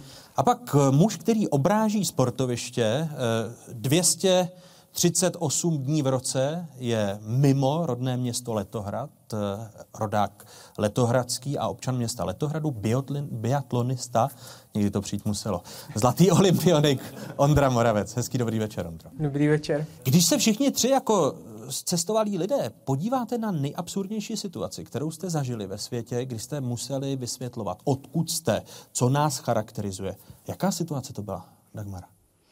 Když jsem ještě nedávno, ať už to byla Francie, Anglie, prostě evropský země, když jsem ještě nedávno musela vysvětlovat, že už není Československo, ale že jsme Česká republika. Po tolika letech? Ano, docela mě to zarazilo, protože oni prostě, oni to mají jako Čechoslovakaj a tam, tam je to asi zřejmě o Americe ani nemluvím, jo. Tam už prostě, tam jsme pro ně zřejmě úplný Tataře. Takže, e, takže je to tam, v těch lidech prostě je Čechoslovakaj a e, Čili já, jak se tuhle nedávno se tady řešilo, jestli Czech Republic nebo Čechia, jsem si říkala, ono jim je to tak jedno všem. Já jsem vám právě chtěl říct, že vám ministerstvo zahraničí České republiky a vláda pomohou. Budete říkat krásně Čeky. Oni stejně v Německu říkají Čech, Čechaj, že Čechaj, to už se říkalo za Hitlera a bylo to tak trošku jako, mm, tak teď se to tam, ono se to tam vlastně nepřestalo říkat, takže takže vy neustále vysvětlujete, že už nejsme Československo. Ondro, mezi mladou generací biatlonistů, sportovců, jak je to s Českou republikou? No, tak to, co tady zmiňovala paní Dagmara, tak to se mi stalo několikrát taky, ale to si myslím, že není to nejhorší. Mně se stalo bohužel i to, že se nás pletou třeba s Rusama. A bohužel... Fyziognomicky, že tak vypadáme. a, ale je to i jako, nejsou to země, třeba Amerika, tam bych to možná pochopil, ale jsou to i ve Francii, to tady padlo dneska hodněkrát, tohleto, tato země, a jako i v evropských městech, no, takže Československo bych ještě bral, to beru jako úplně normální, to v podstatě asi není, není to brát proč jako nějakou třeba urážku, ale to Rusko to mě trošku vadí, no. A... Taky no, ono to je taky o tom, že když třeba já jako zaženu teda, to je to ová, že jo, všude, v Rusku, v Bulharsku, prostě všude je ová. A teď, když mě jako řeknou, vy jste Ruska, tak jste Bulharka. A když už na mě vidějí prostě zbarvený červeného draka, tak se začnou ptát, odkud teda jsem, takže jim vysvětlím, že Česká republika, ne Československo, ne Česká republika. Takže já už jsem vám zase teda, zase jsem to celý strhla na sebe, já už mlčím. Ale, ale tam jde prostě o, to, o tu neinformovanost, no. Eh, Františku, také řazení do Československa je snažší pochopení pro cizince, když? Jednoznačně určitě i dnes po té době. A já samozřejmě taky jsem benevolentní k těm že, Afričanům, k Aziatům, kteří vůbec netuší Česká republika, Československo. Upřímně řečeno, proč by měli? Jako, jo, to takový přes také naše neznáme republiky nemáme. africké- Přesně tak. africké země. Ale No no, se připojím tady ke kolegům. připojím se ke, že nej, taky nejparadoxnější zážitek mám tady z Evropy, kde jsem vlastně v roce 1999 uh, přicestoval do Manchesteru, kde jsem s, se hlásil k tříletému pobytu, protože jsem tam měl práci na tři roky. A s tím pasem na úřadech, oficiálních místech jsem tedy se přišel zapsat a ta paní úřednice jako na ten pas koukala, dělala před sebou, nebylo, tam nešlo, že by se přeslechla nějaká Čečna nebo něco, prostě udělala Česká republika a úplně se zhrozila a říká, Ježíš, a ta válka už u vás skončila. A já jsem Jste- pro ně, že, já, já jsem Tak jste řekl, že 45. je už za námi. Doslova, já jsem říkal před půl stoletím a vyhráli jsme, jo. Ještě jsem byl takový jako na půlze, jsem měl radost, ale, V 90. ale tak, jo, tak jsem si říkal, tak ono to asi není, protože Češi často si o sobě myslí, jak jsou takový nevzdělaný, jak- jak trošku se podceňují, ale když pak tohle vidím i jinde v Evropě, že, že třeba ta Česká republika, Československo, tak jak tady slyšíme, tak, tak jako nejsme jediný, no. Když se vracíte do, Če- do České republiky eh, z těch vašich dlouhodobých cest, tak na co si velmi těžko zvykáte eh, se svou zkušeností z cestovalých lidí, kteří velkou část svého roku tráví v cizině, Ondřej? No, tak to je pro mě docela záludná otázka. E, možná to bude znít divně, ale pro mě, já si třeba blbě zvykám na to, že se o sebe musím postarat. Já mám takový ten komfort na cestách docela velký, jakože připravená snídaně, připravený oběd. Pak přijedu domů a dobrý, tak ten oběd mám, ale ta Jsem zvědav, co tomu řekne Veronika. A nevím, úplně to podle mě nesouvisí jako s národem. Ne, to vůbec není, to vůbec není o národu, ale je to, je to bohužel o naší pohodlnosti. No. Myslím si, že asi, uh, nevím, jestli tady zrovna moji kolegové, ale mezi námi sportovci to nejsem jediný, který tehle pocit má. Takže komfort, eh, který chybí. Já si teda musím uvařit sama, jo. Já teda nevím. Já jsem asi zvolila blbý povolání teda. Teď přemýšlím, Dagmar, jestli v Německu nebo v Česku, jestli to je rozdílné, že v Německu uh, si vařit sama nemusíte. I v tom Německu, na německém venkově si vaříte. No samozřejmě, hlavně tam. Já když jsem někde na cestách, tak jsem tam většinou sama bez rodiny. A to jsem ráda, že vařit nemusím a že vůbec se o nikoho nemusím starat a že se můžu starat jenom o sebe a že se sama sebe rozmazluju a že si chodím kam chci. Víte, co to je za pohodu? Vy jste mi teď úplně uvedli do rozpaku. Myslel jsem si, jak budu slyšet tady odpovědi, že eh, Češi, Moravané a Slezané jsem mračí, jako bychom No, měli ale, nějaký... to, ale my pro- jsme se bavili teďka o tom ven, venku, jakože venku. A teď, když se chci vrátit teda do těch Čech, tak já jsem někdy úplně konsternovaná službama, jak se ty lidi tam prostě chovají, jak vlastně obtěžujete, že něco chcete koupit, dostanete málem přes zobák. A je to prostě úplně šílené. Já, někdy kolikrát si říkám, tak chtějí něco prodat, nebo je obtěžu, nebo jako, že chci dvě papriky, no tak jako je to divný, jo. Tak na, na co si, Františku, při návratu do Česka z ciziny zvykáte vy nejhůř? No, upřímně rozesmála tady poznámka Ondřeje, protože já když někde cestuju, tak zase naopak tam jo, se musím o sebe nějakým způsobem postarat od snídaně po večeři, takže pak ten návrat v tomhle je pohodlný. Ale, ale uh, to vlastně, co jste sám zmínil, taková, jo, ta, ten návrat do Čech a, a, a vnímám takovou tu zapšklost a kyselost lidí opravdu na, hned na prvním místě v Čechách, protože i když třeba se vracím ze zemi, letos příklad ze Sudánu nebo z Indie, což jsou takové země, které jako vyvolávají spíš já nevím, negativní emoce, je tam smutno, protože tam je jako těžký život na řadě míst, ale ty lidi se pořád smějou, jsou veselí, neskutečně mě chtějí pomoct. Nebo před dvěma lety, když jsem byl v Náhorním Karabachu, pořád rozstřílený vesnice, ale pořád mě zvou na kávu, na oběd, na ubytování, hrozně ochotný. A pak přiletím do Čech a opravdu vidím jenom takový, takový Smutný smutný tváře. Další věci, když se teda dostanu z letiště na Florence, tak tam mám problém se zloději, s kapsáři a vším možným. A když už chci nastoupit do autobusu, tak se mi stalo několikrát, že mě řidič vyhodil, protože jsem měl rohlík v ruce a ne, tady mě nebudete drobit, běžte. Jo, a, a, a já mám třeba za sebou, já nevím, čtyři týdny někde eh, celkem často i drsnějšího cestování a, a tohle je taková facka jako po návratu, no, to, to, na to se moc netěšívám. Nebo musíte jezdit s vysavačem. Já to po sebe uklidím. Skoro polovina lidstva žije na venkově. Naopak ve velkých megalopolích s více než deseti miliony obyvatel jen necelá desetina. Města a sídla menší než 500 tisíc obyvatel tak obývá přes 70% světové populace. Vůbec největší městskou aglomerací světa je japonské pobřeží zahrnující oblast Tokia a Yokohamy. Pohromadě tu žije téměř 40 milionů lidí. Následuje indonéské hlavní město Jakarta s více než 30 miliony a indické Dili s 25 miliony obyvatel. Evropa drží v tomto žebříčku 15. místo Moskvou s téměř 17 miliony a 30. Paříží s 11 miliony obyvatel. Nepočítáme-li 23. Istanbul s 13,5 miliony obyvatel. Praha je se svou aglomerací a necelým půldruhým milionem obyvatel až na 362. místě. A vztah eh, našich třech hostů právě k venkovu versus městu. Eh, Ondra Moravec žije kolik Ondro let v Letohradě? Od narození až... 32, no. Od... Eh, nebylo by to pohodlnější odstěhovat se do Prahy, do, do hlavního města České republiky a proč jste věrný Letohradu?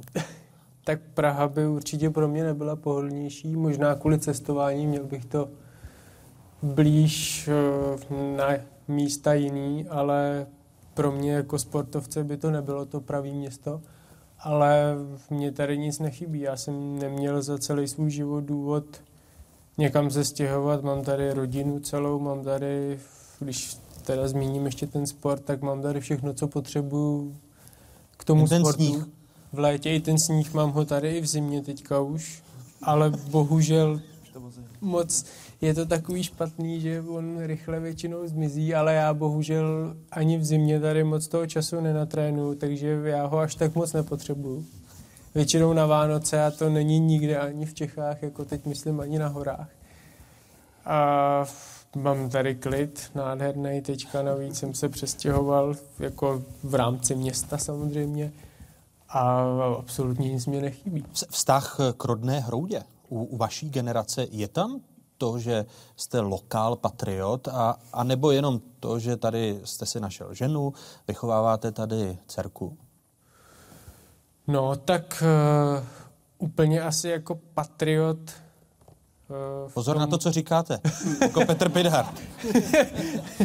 v tom úplném slova smyslu nejsem, ale mám jako, jako to, co jsem tady zmínil, jsou takový nějaký, řekl bych, výhody toho, proč jsem zůstal, ale určitě je to i to, že to město fakt mám rád a, a myslím si, že i to, že jsem se jako nikam nepřesunul, jako dokazuje to, že k němu mám vztah i nějaký hlubší, než je to prostě to, že tady mě nic nechybí a mám tady rodinu, to, co jsem zmiňoval, takže uh, ten vztah k tomu mám a jsem, jsem jako za to rád, že, že jsem zůstal prostě tady. E, těžší život ve městě nebo na venkově? Vy jste, Františku, procestoval, zmiňoval jsem 50 zemí světa. Jako farmakolog, profesor, který přednáší na Univerzitě Karlově, tedy v Hradci Králové, tak žijete trvale v Hradci Králové? Žiju teďka poslední dobou už ano, ale já jsem rodák z Poličky z Vysočiny, tam jsem žil 18 let, takže takový to Jo, Polička sice asi je město podle všech norem, ale je to takový vesnický prostředí, tak to se do mě asi tak trochu nějakým způsobem otisklo, že, že k těm vesnicím nebo k tomu venkovskému života, eh, způsobu života mám asi, asi mnohem blíž než k velkoměstu. Eh, pokud, pokud jde o cestování, tak jako velkoměsta mě samozřejmě zajímají. Jo. I, ta, I ta obrovská megalopole Tokia, Yokohamy, to je, ono je to nádherný. Navštívit to, vidět to, fotografovat. A co, je, co v tom žít? Ve 40 druhá, milionech. To je otázka. Právě protože třeba konkrétně v tom Tokiu, o kterém teďka tady byla řeč, tak uh, já jsem si tam vyjel na tu vyhlídkovou věž v Hradžuku, kam jsem, jsem si tak říkal, jenom se rozkouknu kolem sebe, jak to tady vypadá. Já jsem tam nahoře strávil asi asi 8 hodin, protože jsem byl opravdu fascinován tím, co vidím kolem sebe pod sebou. A jak se stmívalo a teďka se rozžíhaly ty světýlka a, a, a začaly svítit hvězdy, tak člověk úplně přestane chápat, jako, jo, jestli se díváte někomu do oken nebo už, nebo už na oblohu.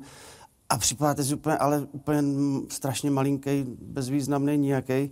A to je pocit, který asi v tom městě mám a, a, a nemám ho rád. Jo. Takže já, radši, já se radši někde nadechnu v toho čerstvějšího vzduchu, ideálně na vesnici, ale, ale musím přiznat, že ten Hradec Králové je v tomhle tom naprosto dokonalý pro můj, jako pro, jo, osobně pro můj způsob života, kdy chci teda mít kvalitní práci na skvělém pracovišti, což Univerzita Karlova určitě je, ale chci bydlet i někde blízko lesa, nakonec moje ulice se jmenuje Klesu, kde bydlím, a ten les mám opravdu za domem, do práce se dostanu na kole za, za 15 minut, tak to je pro mě opravdu ideál.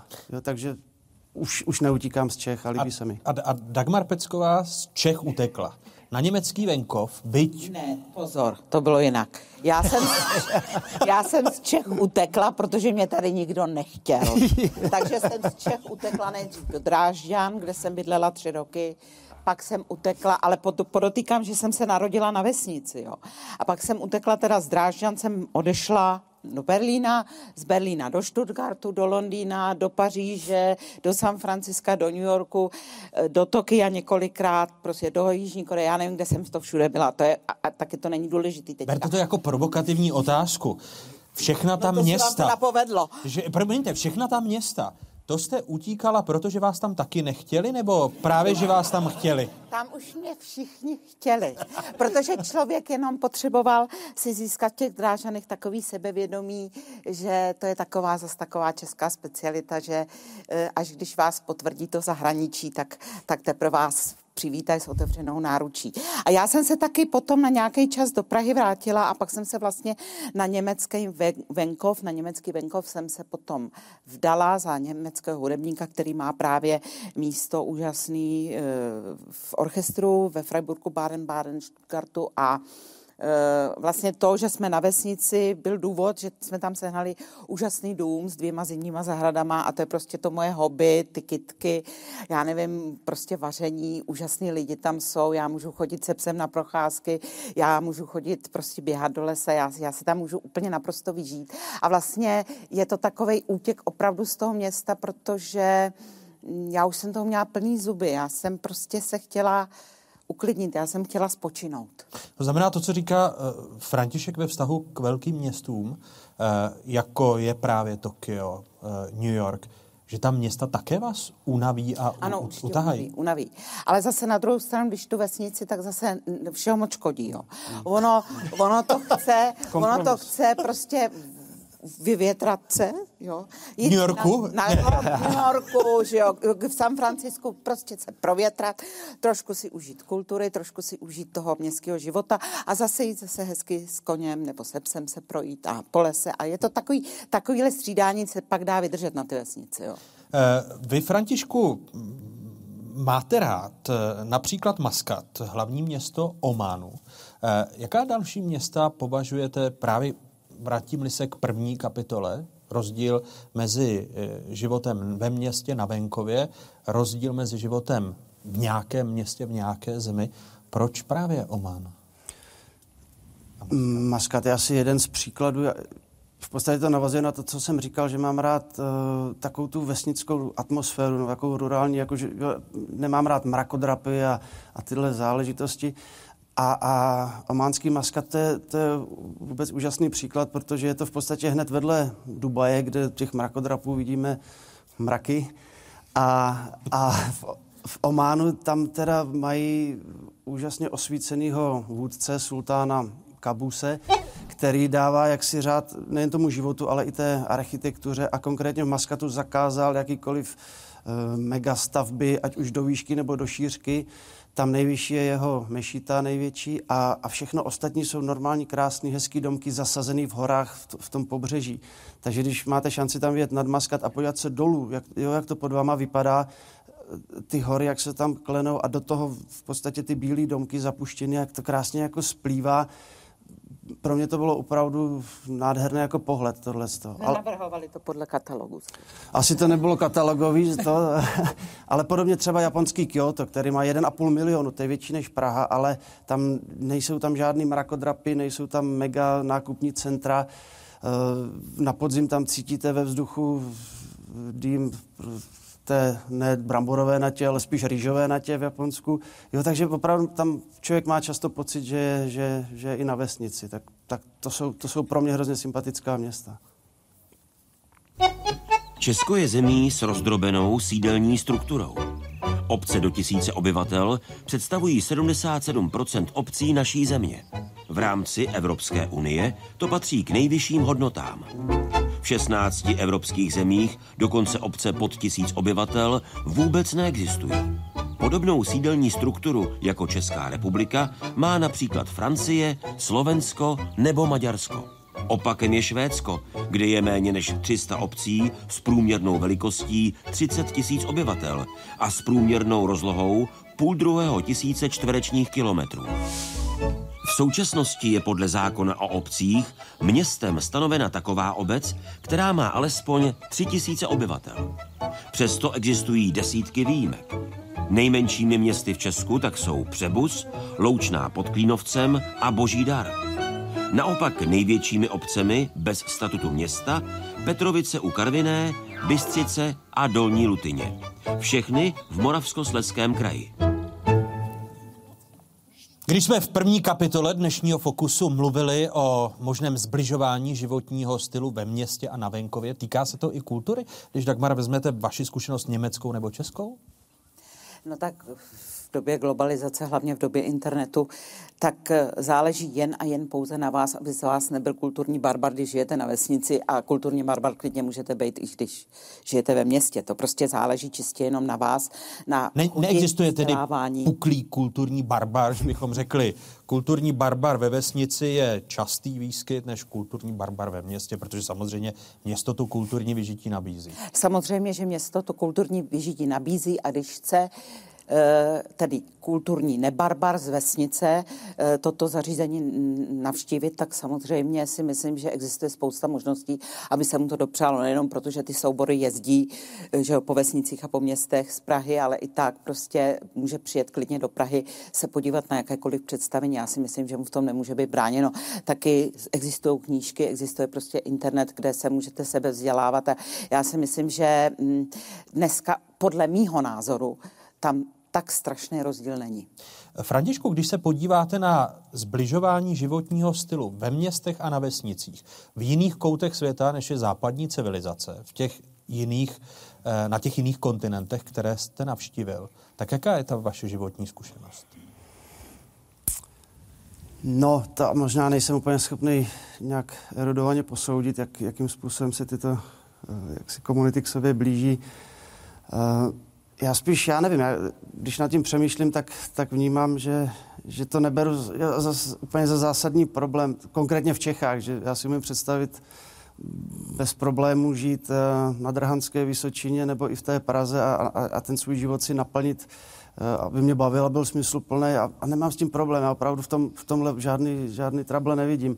Ale když se třeba podívám, že bych si měl volit uh, v nějaké africké zemi nebo nebo azijské, jestli tam budu bydlet na vesnici, které mají často opravdu řád ještě doby kamenné, jako skutečně to jsou paleolitické vesnice některé, anebo jestli budu bydlet v nějaké megalopoli ve Slamu, v Kybeře, v Nairobi, tak tak to by byla strašná volba. Jo, to bych nechtěl. Takže já jsem v podstatě rád, že tohle vůbec řešit nemusíme, že tady máme ten luxus, že si můžeme vybírat, jestli chceme žít na vesnici nebo ve městě, protože to si v jiných zemích nikdo nemůže představit. Jako. Eh, teď eh, vy jako člověk, který je fotografem, cestovatelem na straně jedné, ale eh, profesorem farmakologie, máte tu nemoc povolání? No. Byste posuzoval, posuzoval lékárny v těch jednotlivých uh, zemích světa, Určitě. které navštívíte, jak se liší kultura lékáren, když jsme se bavili o kultuře jako takové a umění? To mě samozřejmě zajímá, musí zajímat, a nejenom, lé, nejenom lékárny, mě zajímá vůbec ten zdravotní systém, ale i vzdělávací systém.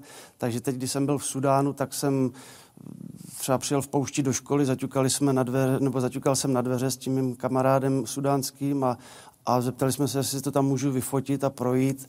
Eh, v Náhorním Karabachu jsem takhle ťukal na dveře nemocnic, jestli se můžu podívat dovnitř, protože mě to zajímá, jakým způsobem ty lidi žijou a, a je to strašně důležitý, tahle ta možnost porovnání potom, jo, že se nezlobím u nás, když musím chvíli čekat v čekárně, protože...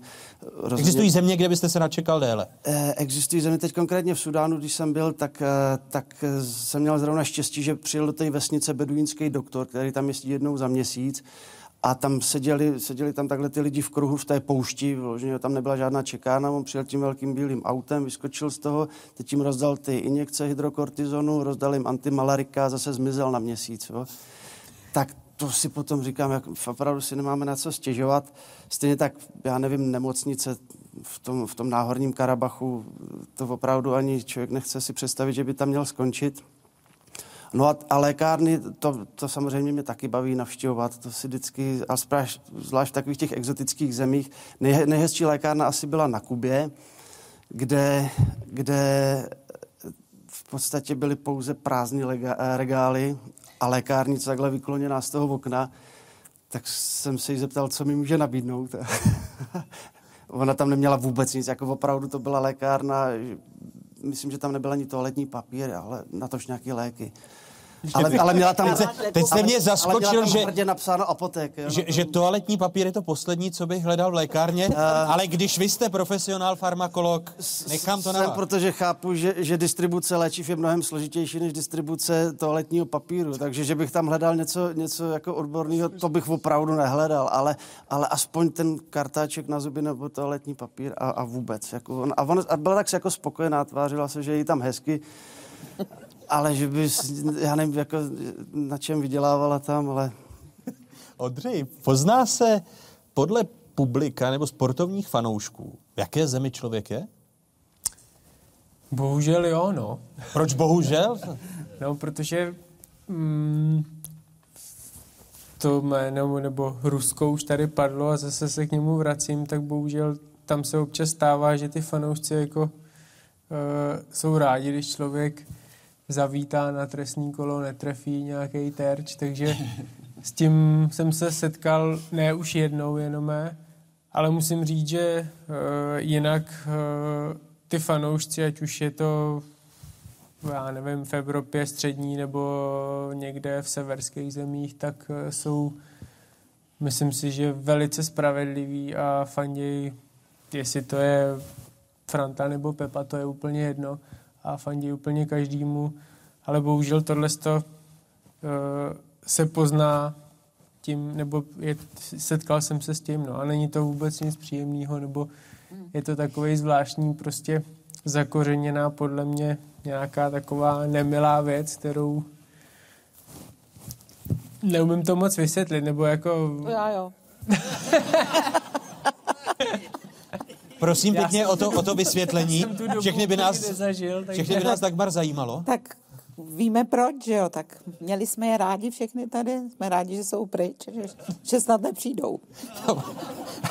Teď když to ještě zobecním, eh, existuje právě rozdílnost publik i, i u vás? Eh, Určitě jo, Amerika je třeba daleko free víc, jako ty, ty jsou schopní projevit, když se jim něco opravdu líbí, tak jsou schopní zařvat. Eh, v té Evropě to je míň, možná ta Anglie ještě taková uvolněnější. A Německo? Ale... Německé publikum jako chladné publikum? To bych neřekla. Když se jim něco opravdu líbí, tak to, tak to taky projeví. Tam jde spíš o to, že když už tedy jdou, já nevím, na Peckovou, dejme tomu, a koupili si lístky, tak vědí třeba, že to bude mít určitou kvalitu a jdou teda na to jméno a jdou si poslechnout ten repertoár, který já zpívám, takže eh, se mi snad nikdy nestalo a doufám, že se mi ani nestane, že bych zažila nějakou nevoli publika, kdybych musela eh, chodit ještě jedno kola a netrefila, jo. to, se mi, to se mi naštěstí teda nestalo. Já jsem teda za trest nemusela nikam ani, ale naopak, když se něco líbí, tak musíte přidávat, že? Ale eh, takže, takže já bych to, takhle, když vás ty lidi chtějí vidět a koupí si na vás lístek, tak se většinou nestane, že by vám nepřáli něco, jo, tam už to je prostě daný. Jenom na mě si ten lístek nekupují. Jasně, ne, a on ten sport je taky něco jiného, tam to je prostě, tam je to denní, jo. Malý velký svět a touto kapitolou listovali Ondřej Moravec, František Štaut a Dagmar Pecková. Prozatím děkuji.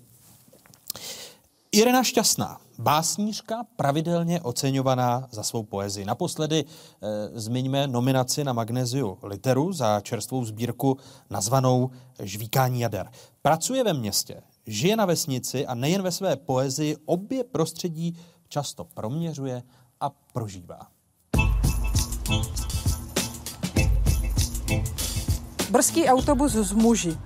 Dělníky uboze uvyklými syčení dveří na pravidelných zastaveních s osleplým pohledem nové šichty. S čeřeným raním logrem, kde žena je neumístitelná, kde žena je pouze z večera překlopená. Do mokvavého oparu, jako vadnoucí řepka. Dodýchává, vlaje za vozem, padá na krajnici. Neboť vše je vodnaté, jednoduché, jako tihle muži s vyprázdněnými víčky, popelníků vzpomínek každého jitra, aby zítra zase na novo. Nastoupit, zírat, vést se, syčení pozdrav kafe a včera bylo i něco se ženou. Ráno obhospodaříš eh, trochu zvěře tady, a pak vysadíš eh, dítka v nějakých zařízeních a postupuješ dál do pracovního procesu. A strávíš tu nutnou povinnou dobu a, a ve čtyři se snažíš být doma, když je dobře. Spousta lidí eh, v mém věku se po té, co si odžilo ty pražské, brněnské a jiné etapy, které potřebovalo k studiu, tak eh, ať už s dětmi nebo bez dětí vrací se zpátky. Jo. Je to poměrně jako silný proud. A to znamená, že ti lidi taky přišli načichlí z toho města, ale něco jim chybělo, takže měli potřebu se vrátit. A tady v těchto lidech by byl největší potenciál toho, že jim jakoby část toho městského tady chyběla a zároveň si uvědomovali, že je šance na to, to tady zrealizovat, že to město není potřeba.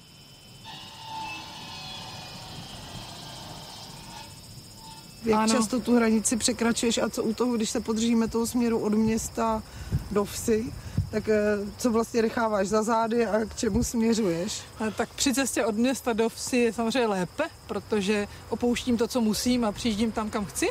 A při opačném směru je to naopak.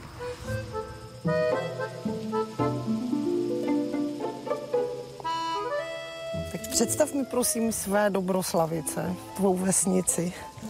Tak eh, Dobroslavice jsou eh, na úplném cípu Opavského okresu, ale paradoxně mají blíže k Ostravě, je to asi 15 kilometrů od eh, okrajové části Ostravy.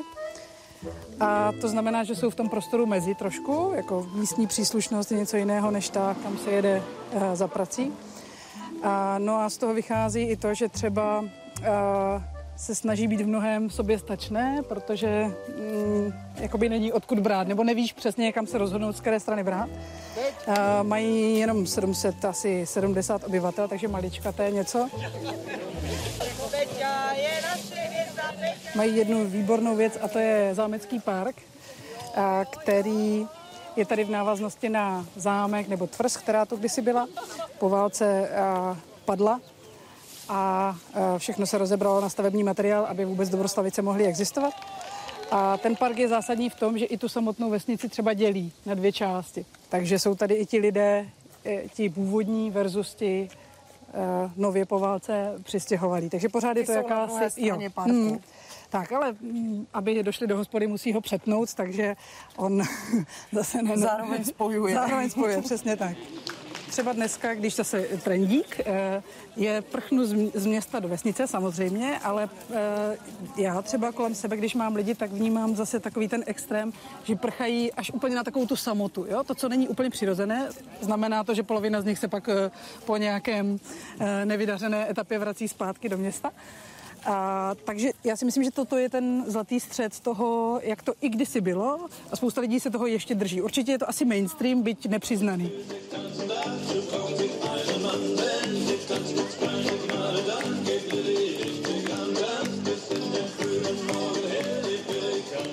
Kmeny staré zahrady, jediné květnové noci. Mumlání bývá nehlasité. Jabloň. Pod kořeny mám tele s pěti nohama, každý rok omotávám jeho ocas novou slepenicí jílu. Třešeň. Umné cáry munduru, jako v peřince ve spod německá známka, co by za to jejich děti dali vědět, kde teď leží. Pak mohutně foukne. Sad spozornil, ucítil můj pot. Hrušeň. Praskání v kůře, šustění listů v koruně, nic víc.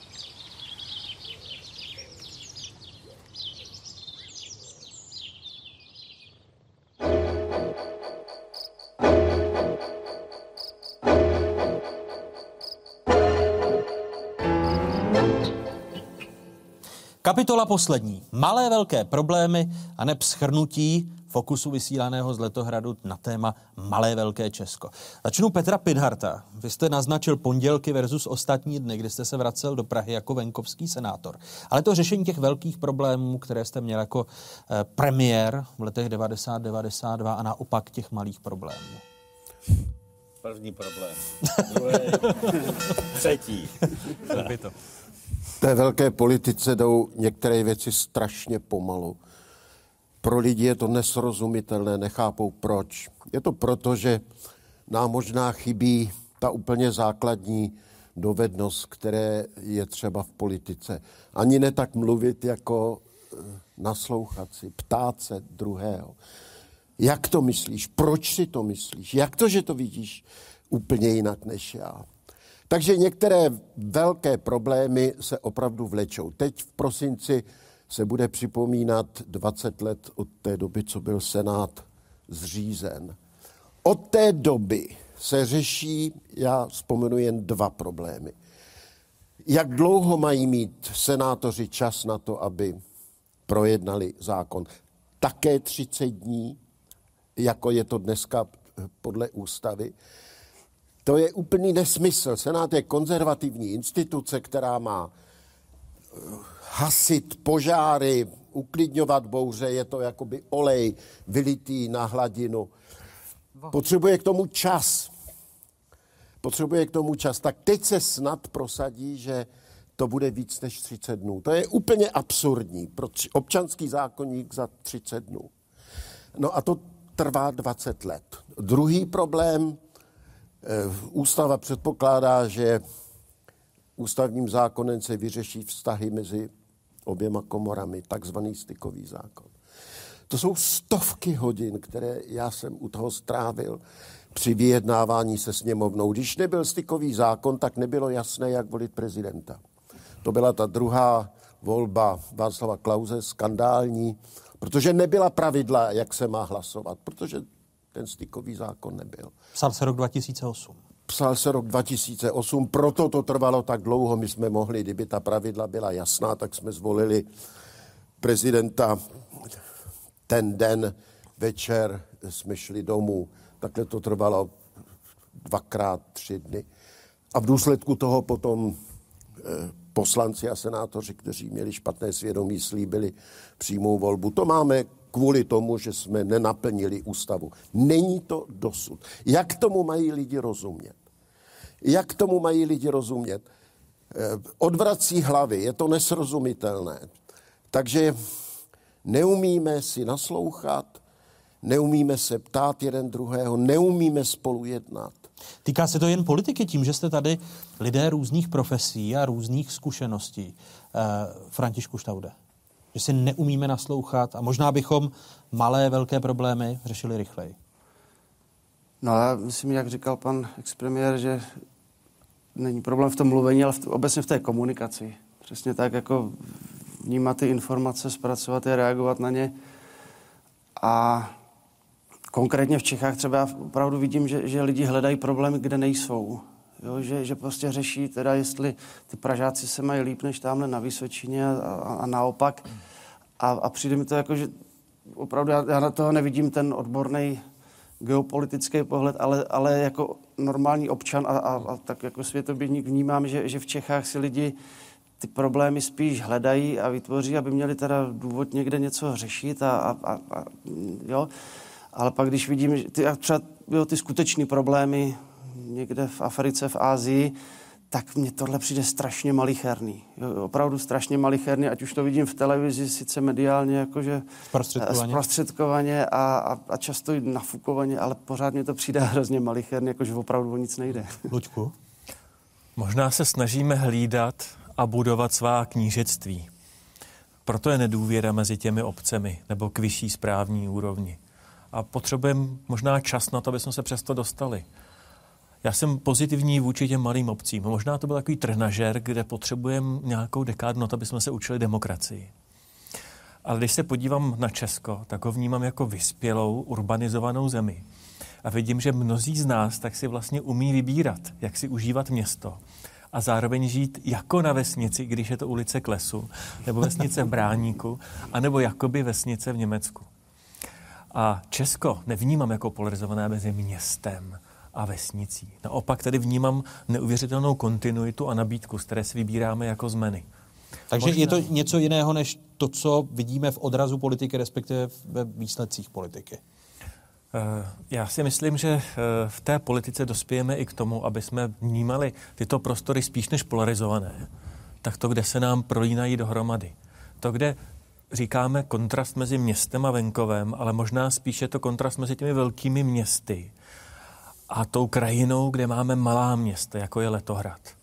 A v Evropě se dneska zamýšlí nad tím, že možná velká města nám příliš rostou, že tady ta nerovnoměrnost a nerovnost vůči těm malým městům a venkovu.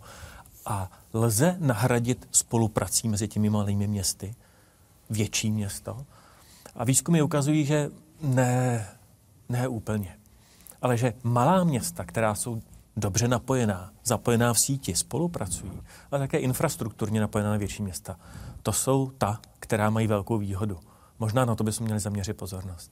Dagmar? Ta zkušenost vaše, poslouchání, že si nenasloucháme, vid- vidíme, z malých Já problémů nemůžu- děláme velké. Já nemůžu moc mluvit za českou vesnici, protože já jsem z české Tak za německou vesnici, teď. Já jsem z české vesnice odešla, když mi bylo 15 a to už je hodně dlouho. Takže za německou vesnici bych řekla jedno. Já si myslím, že ty lidi jsou ochotní si naslouchat, jsou ochotní mezi sebou mluvit, i mladí lidi.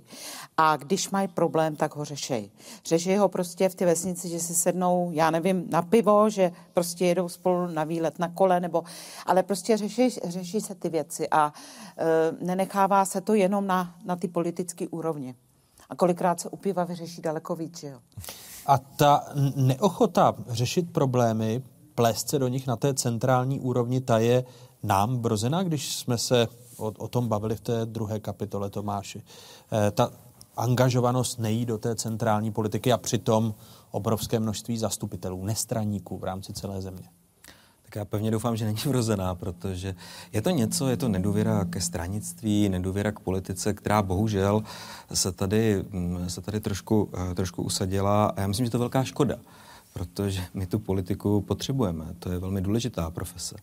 Ale jestli bych měl říct, eh, co třeba byste malé politiky, některé malé politiky, eh, bych přál těm velkým politikům, tak eh, to je třeba důvěra, kterou někteří starosti, starostové mají.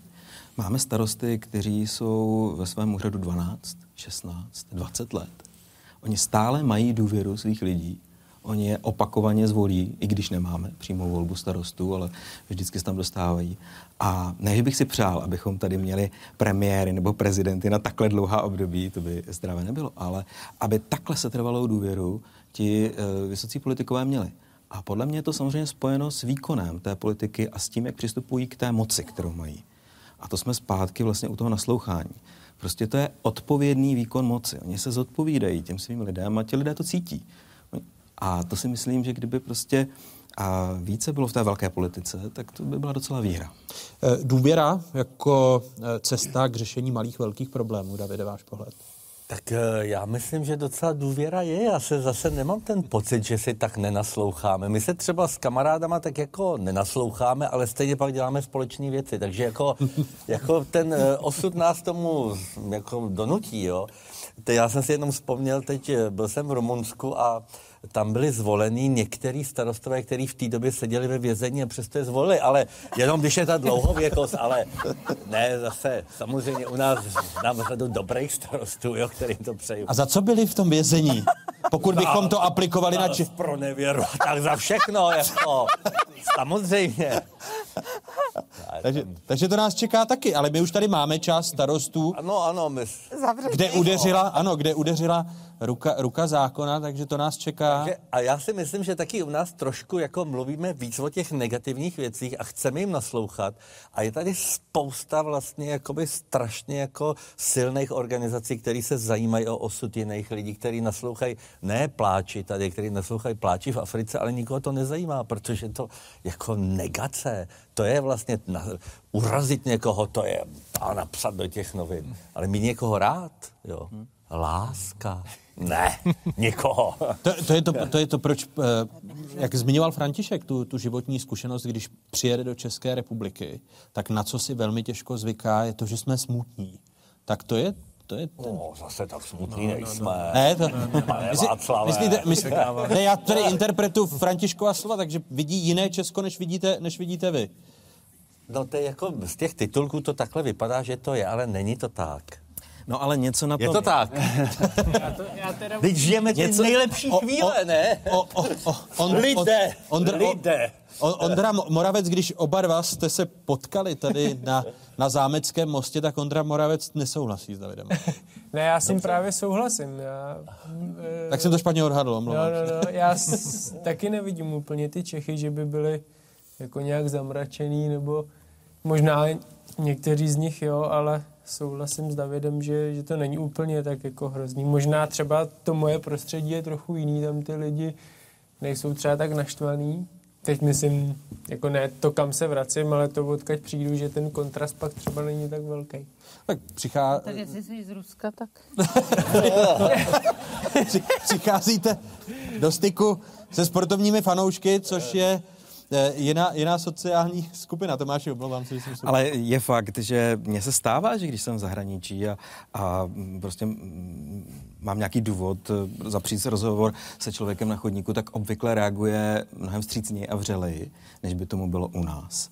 A musím říct, že teď mě to možná budou mít eh, v rodných Čechách za zlé, ale eh, v Čechách to máte cítím ten problém, eh, ten problém cítím v Čechách mnohem větší než na Moravě. Mhm. Na Moravě skutečně, já, protože jsem se přestěhoval z Čech na Moravu, já cítím, že tam ta vřelost v těch lidech je možná trochu větší. Eh, Petr Pidár patří k... Ano, Petře. Já jenom jsem chtěl říct, že já si taky myslím, že tady je taková síla schopných, inteligentních, pozitivních lidí. Jenom prostě nám to nějak nejde dohromady. Hmm. A v, takže ten celkový obraz, já nevím, jestli převažuje pozitivní, negativní. Právě eh, při tom venkovském senátorování jsem tolik skvělých lidí viděl, že eh, jsem nikdy nezaváhal. Já jsem bydlel na Malé straně, měl jsem senát za rohem, ale nikdy jsem nechtěl být pražským senátorem. Takže já nechci, abych tady vypadal jako škarohlíd. Já jenom říkám, že nám to prostě nějak nejde dohromady. Neumíme, neumíme spolu jednat, ale že jsou tady úžasní lidi. A kolikrát si říkám nejlepší vůbec, jaké jsem kdy, o tom já jsem nikdy nepochyboval. Děkuji vám, že jste jako úžasní hosté přišli do Fokusu, vážili cestu do podhůří Orlických hor do Letohradu. Eh, Děkuji tedy Dagmar Peckové, operní pěvkyni, která byla hostem Fokusu, Františku Štaudovi, cestovateli a farmakologovi, Ondrovi Moravcovi, olympionikovi a biatlonistovi a občanům města Letohradu, Petru Pidhartovi, bývalému premiérovi České republiky, venkovskému senátorovi a teď právnímu filozofovi na penzi, říkám to správně. Eh, Tomáš Lebeda, politolog, který se z Čech přestěhoval na Moravu do Olomouce. Eh, David Vávra, architekt a herec, který přijal naše pozvání a eh, Luděk Síkora, sociální geograf. Děkuji vám, že jste přijali pozvání a těším se někdy příště na shledanou ve Fokusu. Děkuji.